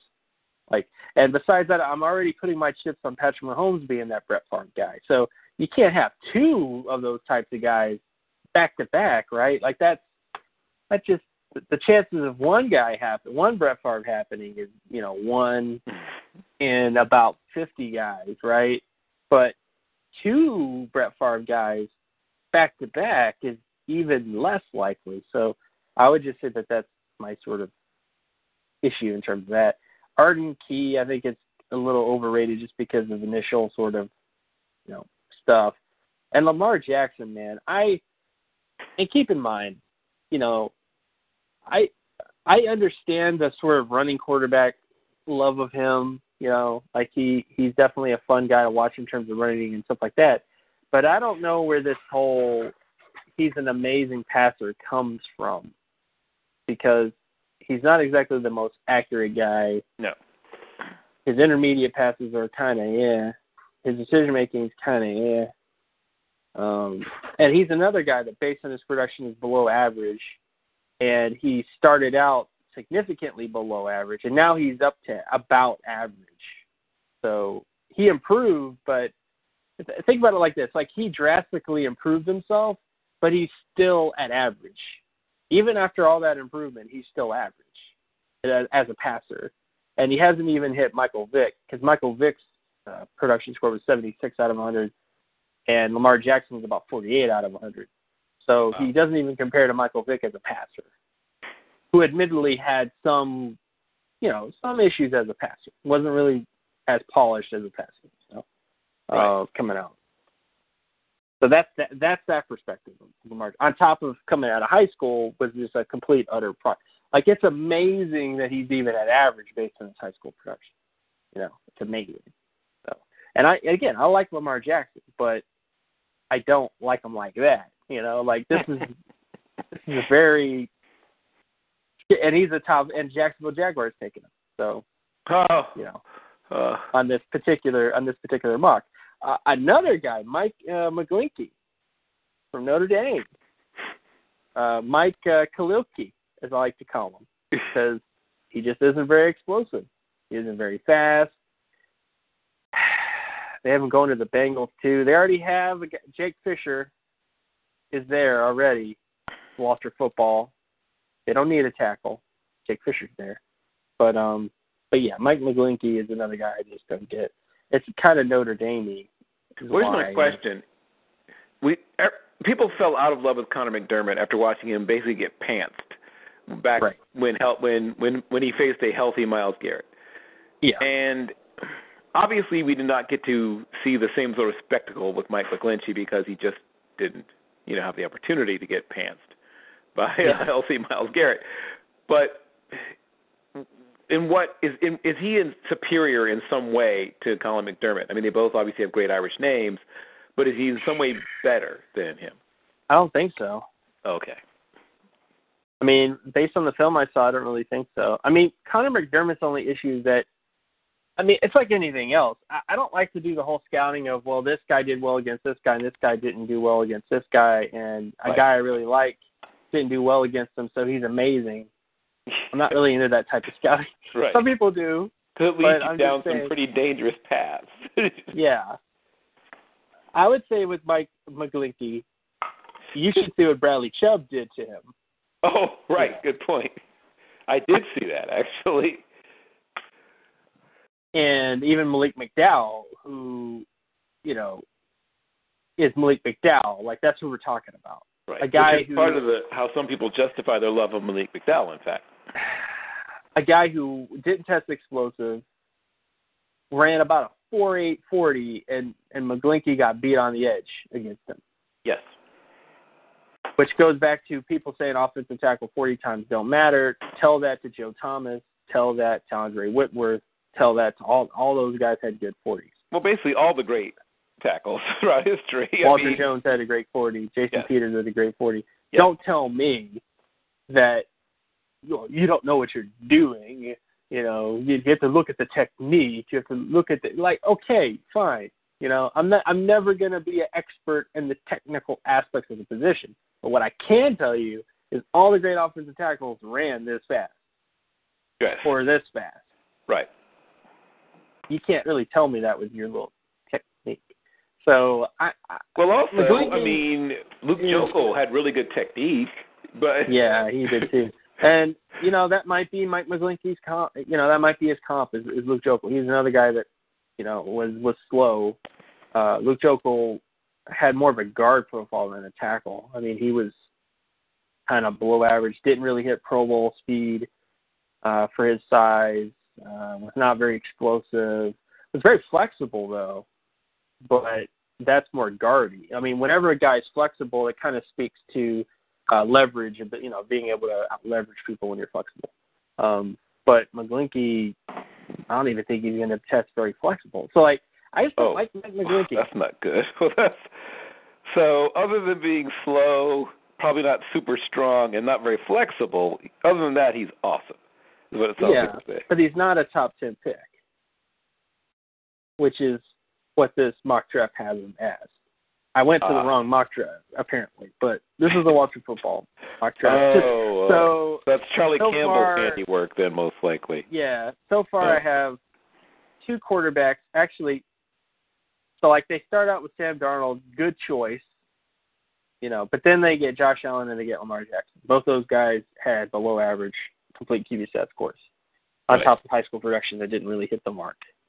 Uh, Oh, and I'm right. probably going to do a couple videos looking at previous draft classes, and maybe then people will believe me. I don't know. Um, it's not that my stuff isn't already on my you know you just have to you know all the data is is on my blog you know you can confirm this you don't have to whatever um so yeah so there's that and what else oh yeah we got calvin ridley is going to the bills why why would the bills first off why would the bills draft a wide receiver top 10 in order to enrage their fan base. because that isn't the bills issue no, sir, no, it is not. they got plenty of wide receivers They do. They They have drafted Zay Jones. They still got Sammy Watkins, Yes. who isn't a bust yet. But Odell Beckham Jr. would have been a fun, you know. Uh, yes. I think Tyrod. Taylor would have enjoyed that. Yes. yeah, I never got the whole with that whole class. I, I was always amazed at the sort of Sammy Watkins is number one, hands down, number one. Really? There's a lot of good wide receivers in this class. There really were. you know, I don't know why you would you know do that. Uh, but yeah, Calvin Ridley apparently is a is a number eight overall player. I, I don't see that. Um, Wow. The other thing I did tell you about Calvin Ridley is we, we've talked about his age a lot, but the last time a 24 year old wide receiver became a All Pro player was with Marvin Harrison. And Marvin Harrison was a 90 plus percentile productive guy on top of ran a really, really fast. Like, I don't think, And Calvin elite level route run runner also. Elite. Not Yeah. good. Elite. exactly. And Calvin Ridley is not that. No. He's a good player, but this whole he's the top wide receiver based on I guess played at Alabama. You know, like people compare him to Amari Cooper. He ain't Amari Cooper. You know, so Well, I, I mean, the comparison to Mari Cooper begins and ends with Alabama, dude. That's there's no there's nothing else to go off there. right. So that's uh, I just don't like that. So yeah, so that's another pick. Oh, and then we have number nine, Baltimore Ravens. They select Sam Hubbard, Wow, defensive end at Ohio State. that hurts. And they don't even really need him. They got a Tyus Bowser. They got a Tim Williams who could Paul Kruger it up. You know, I could see Tim Williams being Paul Kruger ish. well, You know. in miniature. Miniature Paul Kruger, yeah. Um so yeah, so they don't even need him. And then on top of that, like I said, production wise, he's thirty percentile, twenty eight percentile and you know, like below average in terms of everything. So that's just hmm, not good. Uh, not good. And let's see what else. Oh yeah, we got New York Giants taking Connor Williams. Based on the data that I have, Connor Williams is six five, three hundred twenty pounds, with a five two eight forty yard dash. That doesn't exactly sound like Jason Peters. No, it does not like that. I wonder how that compares to, oh, say, Eric Williams, though. I mean, Ereck Flowers, not Eric Williams. Ereck Flowers. Oh well, Ereck Flowers is. uh There wasn't a ton of data. The data that I got was leaked stuff, like top secret, like don't tell anybody this type stuff, and it wasn't that good. But um There's my shot. I don't know. And I've I've not seen Connor Williams. My initial impression is that he's a good run blocker, which, as you know, Bill, if an offensive tackle is a decent run blocker, people go he's OT number one because of that run blocking prowess. Yes. Um, which right, because we're going to bring back the 1972 Dolphins and have 3,000 yard, 1,000 yard rushers. exactly, and uh, there's nothing wrong with that. But Connor Williams, I mean, I just told you, six five, three hundred twenty pounds, with a five two eight forty. If that was what he actually tested as, you would tell me, can we put him inside? Right. I mean, that that's what anybody, any logical person who would see that height, see that weight, and see that 40 time would want to put him inside. and if he's a really good run blocker, he might be able to stay outside on the right side, maybe. Yeah, on the right side, maybe. You know, and maybe he ends up being Mitchell Schwartz, you know, who is like the only like outlier but he's not really even technically an outlier because he's never really had any recognition other than PFF stuff. So like he's never like got an all pro multiple all pro consideration and stuff like that for Mitchell Schwartz. Not offending the Schwartz name, I'm just saying this the Schwartz is you know Right. just I mean, Geoff and Mitchell Schwartz were both became solid NFL players. Uh, I think Mitchell Schwartz is above average amongst the NFL right tackles. So that that could be Connor Williams. That's not exactly a top sixteen pick though. you're you're saying if Mitchell Schwartz could somehow re-enter the draft, he wouldn't go in the top uh, half of the first. No, probably not. That that wouldn't be the you know. And then we have some other. Jordan Whitehead is apparently a first rounder as well from Pittsburgh. Yeah, I'm familiar with who Jordan Whitehead is. I'm not even sure he was the best corner at Pitt when I watched Pitt last year. Yeah, I even from a film perspective because I am familiar with his film. That just seems very high. I mean, For a guy I, I was on I was on record saying I liked Breon Borders amongst ACC corners. I had Breon Borders ranked above. Oh my gosh. Well, I I did. no, no, no, I'm sorry. I'm re- I'm reacting to something on here. Oh. As Buffalo Bills 24 take Jarrett Stidham, quarterback out of Auburn. That's a reach amongst reaches. And the funny thing about this, well, first of all, Jarrett Stidham doesn't have the high school production indicative of high. And he's a. Baylor quarterback, which the NFL loves, but he's a Baylor quarterback who got the chance to start because of injury, no less. and he's going to try to usurp a quarterback in Sean White, who had an 89 complete QB stat score, which doesn't mean that he is going to be a potential Hall of Fame player, but it does mean that he was very efficient in the SEC, which is something that I think you would want. I mean, he's not amazing, but he's not going to lose you football games either. Right. So I don't get the Jarrett Stidham. I don't get. I don't get it. It's crazy. But apparently, Yeah, I've seen some round. people have him as a QB one. Uh, I'm not many, but a few. M- But Why? most people, but a lot of people have him in their top five. He's, most of the But time, why? he's around QB three or QB four. I don't know. Why is he above But Mike White? why? Why, is are he you above? I get it. Why is he above Mike White? I don't know. Why is he above? There's a bunch of guys I could throw out there, and ask, why is he ranked above this guy? What has he done? What so, have you done for me lately? well, what's he done? Period. I mean, here's a guy who was a, a you know, a, a guy who started, as you said, because due to injury at Baylor. And did he have some flash plays? I mean, he throws a pretty nice nine route. I, I'm not going to dispute that. He does. But if you, and once again, I'm not a huge Jake Browning fan, but I don't see how you'd rank him above Jake Browning based on what I've seen so far. Exactly. Or Baker Mayfield, or you know, any number of like uh, Walter Football. See, Kyle why. Lauletta right now has shown me more things on tape than Jarrett Stidham. Now, I once again, Oh, I, yeah. I Definitely. Richmond and blah blah blah. But yeah, I, I'm I'm with you. I don't. You know, it doesn't matter where he plays as much to me. I just Jarrett Stidham is not even QB twenty for me. You know, from my perspective. So the fact that you're going to project a guy in the first round right now I have Rypien. Who- I have Brett Rypien ahead of him so far. Right. And he doesn't even have the qualities of like a Cam Newton, because at least Cam Newton, when he went to Auburn, had the high school production and also incredible physical traits. Yes, you know, he was. just from high school coming in. So he had all that stuff going for him, and then he goes and has that one year. Jarrett Stidham just isn't that. So, and he has to beat Sean White, which maybe already beat Sean White. I don't know, but again, I'm and I'm not saying Sean White is going to be amazing. I'm just saying that based on his production, it wasn't that bad. You know, like Alabama would love to have a Sean White, you know, as their quarterback. That's all I'm trying to say. Um.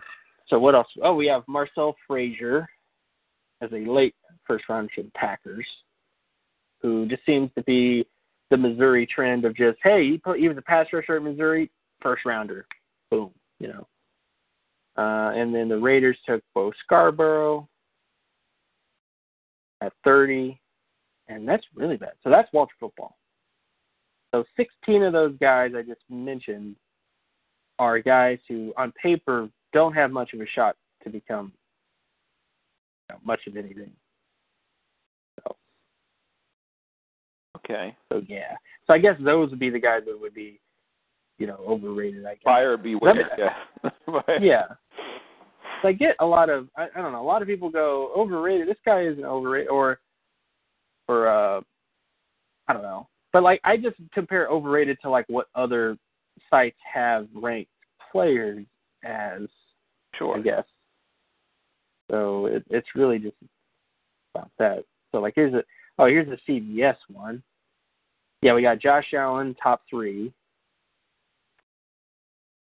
Wow. Why? What? What is going on? Of course, we have Calvin Ridley as a top five guy. See, Mike McGlinchey is a top ten guy again. Some Harold Landry love. I like Harold Landry. I just don't necessarily think he's a top ten player.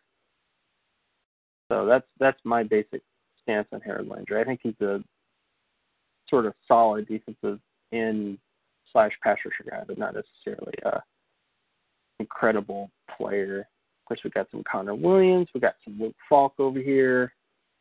Sam Hubbard, they have him as a late first rounder. That's still too high for Sam Hubbard. Gerard Payne's hanging out in this area. We have Martinas Rankin, who's an offensive tackle from Mississippi State. Jerome Baker is a late first rounder as well. Marcus Allen is a safety at Penn State. He apparently is a first rounder. If uh, Clelin Ferrell from Clemson, Hmm. and then Oh, I know I meant to ask you about. I know you mentioned Ronald Johnson was a a sleeper in your uh, way of Yeah. doing things. in my way of doing things. Yeah. Right now, if he goes for, you know, 1,004 yards rushing on you know 214 carries and catches 33 passes for another 370 yards and you know I don't, I don't Wow. care about touchdowns but you know ends up with a total of 14 touchdowns between you know I'll say I'll say this much about Ronald Jones. If Ronald Jones ends up with thirty percent market share, Mhm. then he's good. okay got it So I mean that's that's really all it is. I mean, again, right now his his production mark was forty two point one eight, which is basically Alvin Kamara level production. oh boy But it can improve. I mean, that's the thing is like, you know, obviously there are some reasons for this. You know, um, being at USC is one of the reasons. But like, this is the year, right? This is the year you're supposed to. I'm just saying he has more things in common with like a Bo Scarborough. It's not as bad. Bo Scarborough's production mark was 22.1 out of 100. So he's ahead of Bo Scarborough. It's just, you know, he's not, he doesn't have enough things on paper to suggest a Pro Bowl type running back yet. Like this, like this basically has to be a breakout year. Is all. Right. Okay.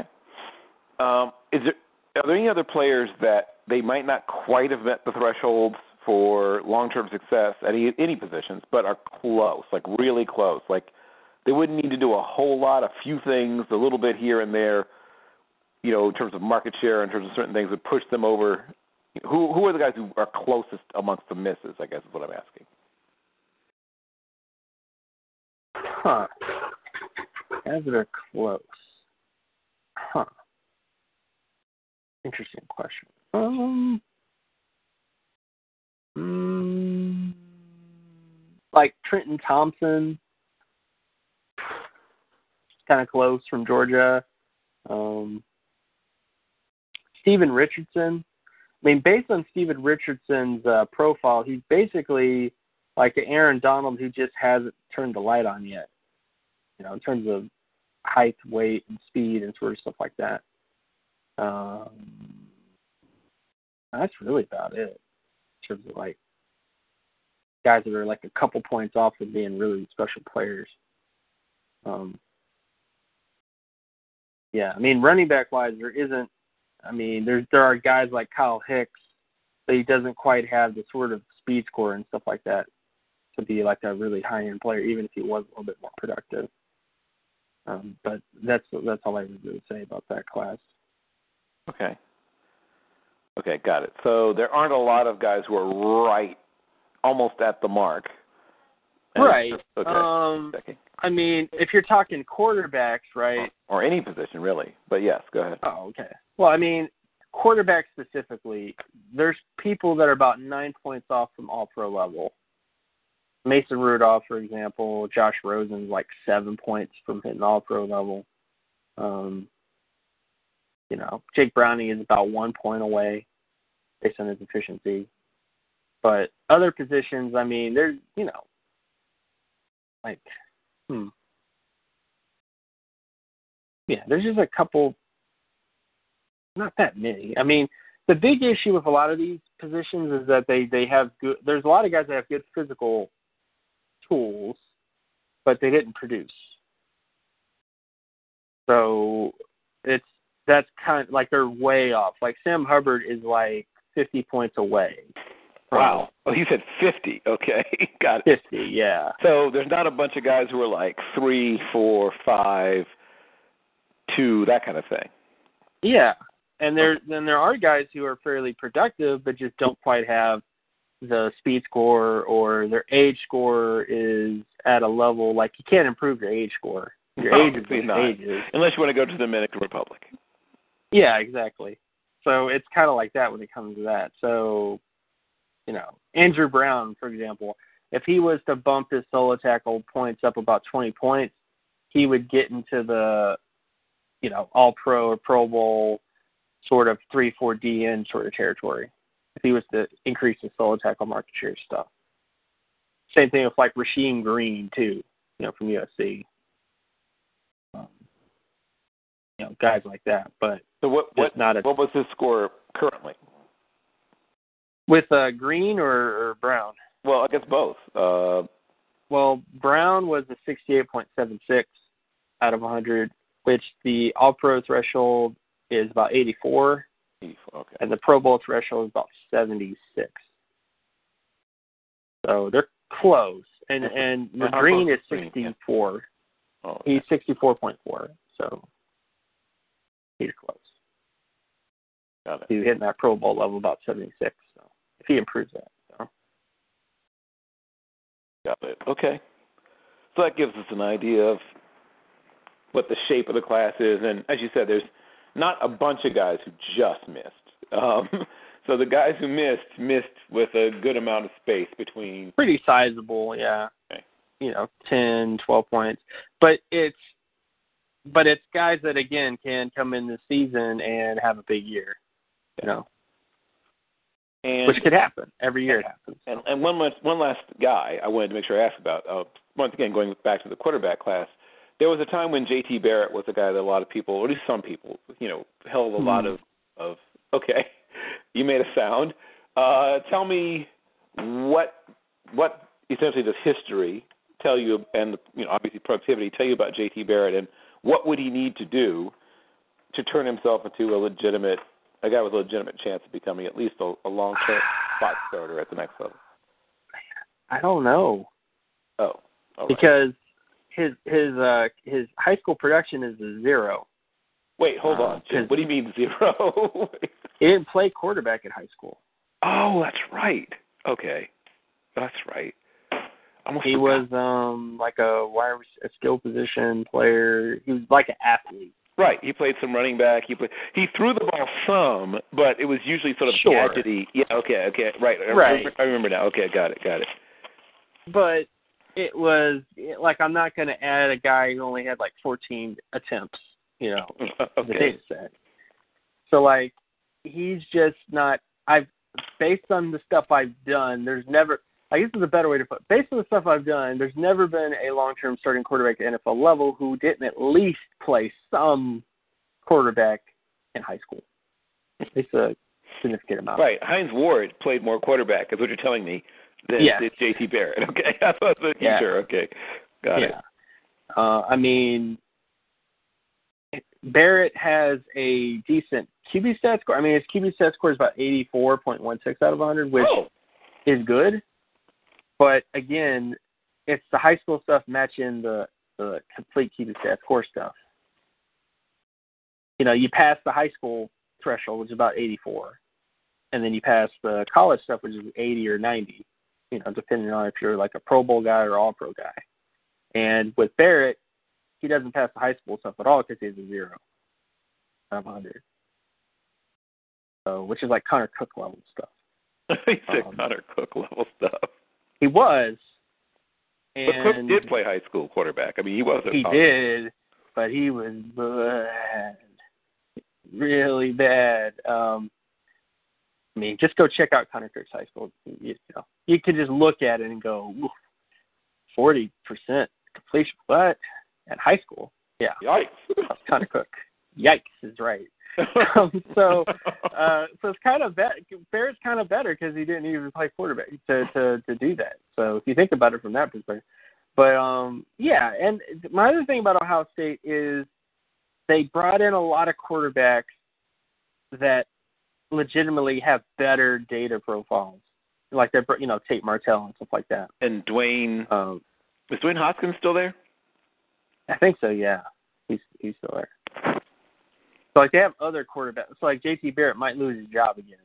Wow. you know, possible. So, but as a NFL quarterback, it'd be highly unlikely. Is all I'm trying to say.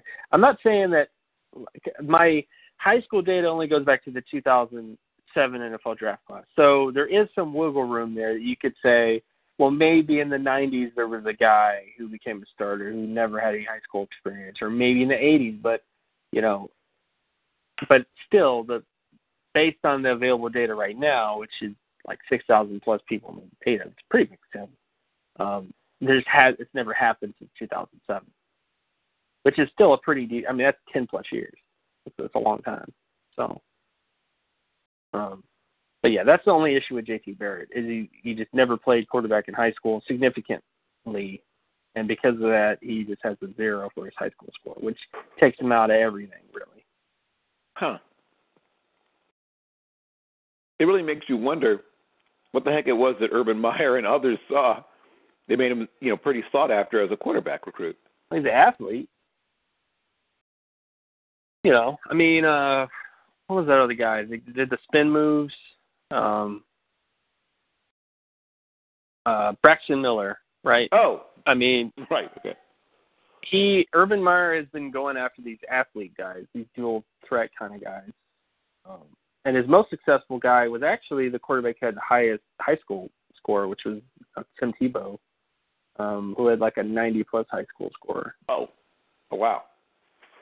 So like, Now, you know, had- people, you know, Jim. People will point to that now and say, "See." yeah, but I mean, you, you're always going to have guys who hit everything and, and suck. You know, like that's always going to happen. Um, and I would just say that if you actually watched Tim Tebow's film, you would go, "Wow, his throwing motion," you know. But um, I mean, I'm not saying not to watch film, guys. I'm just saying, I'm just saying that you know this. I I treat data as a guide, as a map. You know, you look at the, you check the map every now and again to make sure you're on the right path. You know, all I'm trying to say. So, because you might be on the wrong path, the path of 26 out of 100 production, and you go, wow, ooh, we got lost over here. You know, that's kind of how you should treat data as kind of a map. It's a way to, you know, help you kind of maneuver things, I guess. Um, but yeah, I mean, Tim Tebow, yeah. But if you think of it from a college perspective, which I've been trying to sell this stuff to college teams, nobody will listen to me. But Hmm. you know, you have a guy like Tim Tebow who hit 90 percentile production, goes to college, hits 90 percentile production. You know, so he didn't obviously translate to the NFL, but no. at least it's proven that he was able to translate his high school production into high end efficiency college production. So, well, let me ask you: amongst the guys you've studied, were there any guys who were 90 percentile guys or above in high school who struggled, got worse, or even ended up not really playing quarterback at all? Maybe I mean, not, besides guys who just got moved to another position, but guys who just didn't end up being able to win starting jobs. Did you find any of that as well? Yeah. Um.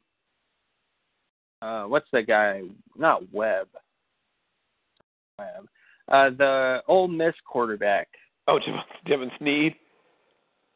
No, not him. The other, uh, Bo Oh, Wallace. Bo Wallace. Okay. Yeah, he was a guy who had a very high uh, high school production score.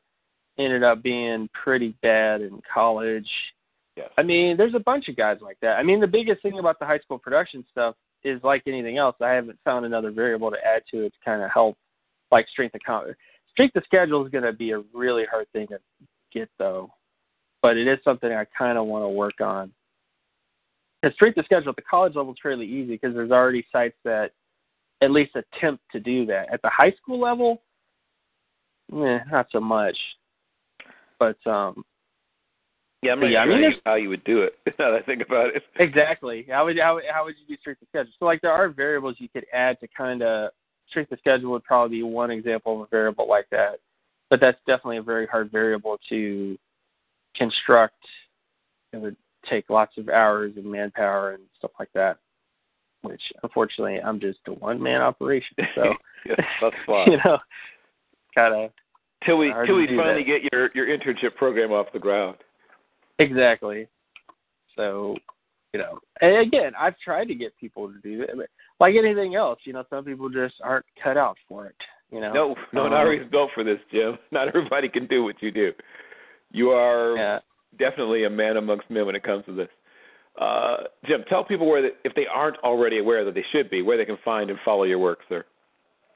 Sure. Uh, you can find my work at draftcomer.wordpress.com. Uh, you can also find me on Twitter at, at. And you can also check out the Common Man Football Show on YouTube, where I've done a lot of 2018 class stuff. I have enough. I think so far I wrapped up defensive tackle uh, stuff, which is going to come out next week. and then linebackers, cornerbacks, safeties, and then in FCS territory. Yay. So that'll probably get the less, the least amount of views. I don't know. I might get ten views on that. We'll see. Maybe it's really popular. Who knows? But um, but yeah. So that that's the sort of next sort of thing is that is uh, FCS old stuff after you know FBS cornerbacks, safeties, and linebackers. Got it. Well, Jim, as always, it is an honor, a privilege, a pleasure. You do incredibly high quality work. If people are somehow still not following you or not aware of what you do, they're not taking this whole draft thing seriously. On behalf of gentleman James Coburn, Geometrics himself, and uh, Bill Carroll, and uh, you can look for some things coming up soon for me. Um, my sort of watch list, guys that I'll be watching, and guys that will probably end up in my way too early. Why are we doing this so early rankings? I may even call it that. Uh, you can look for that on Nuts and Bolts Sports. I'll be doing something for Pro Player Insiders very, very soon regarding the upcoming season, and uh, probably some other people that I'll start writing for soon as well. I thank you once again for your time, your talent, and your attention. We'll do this again in one week.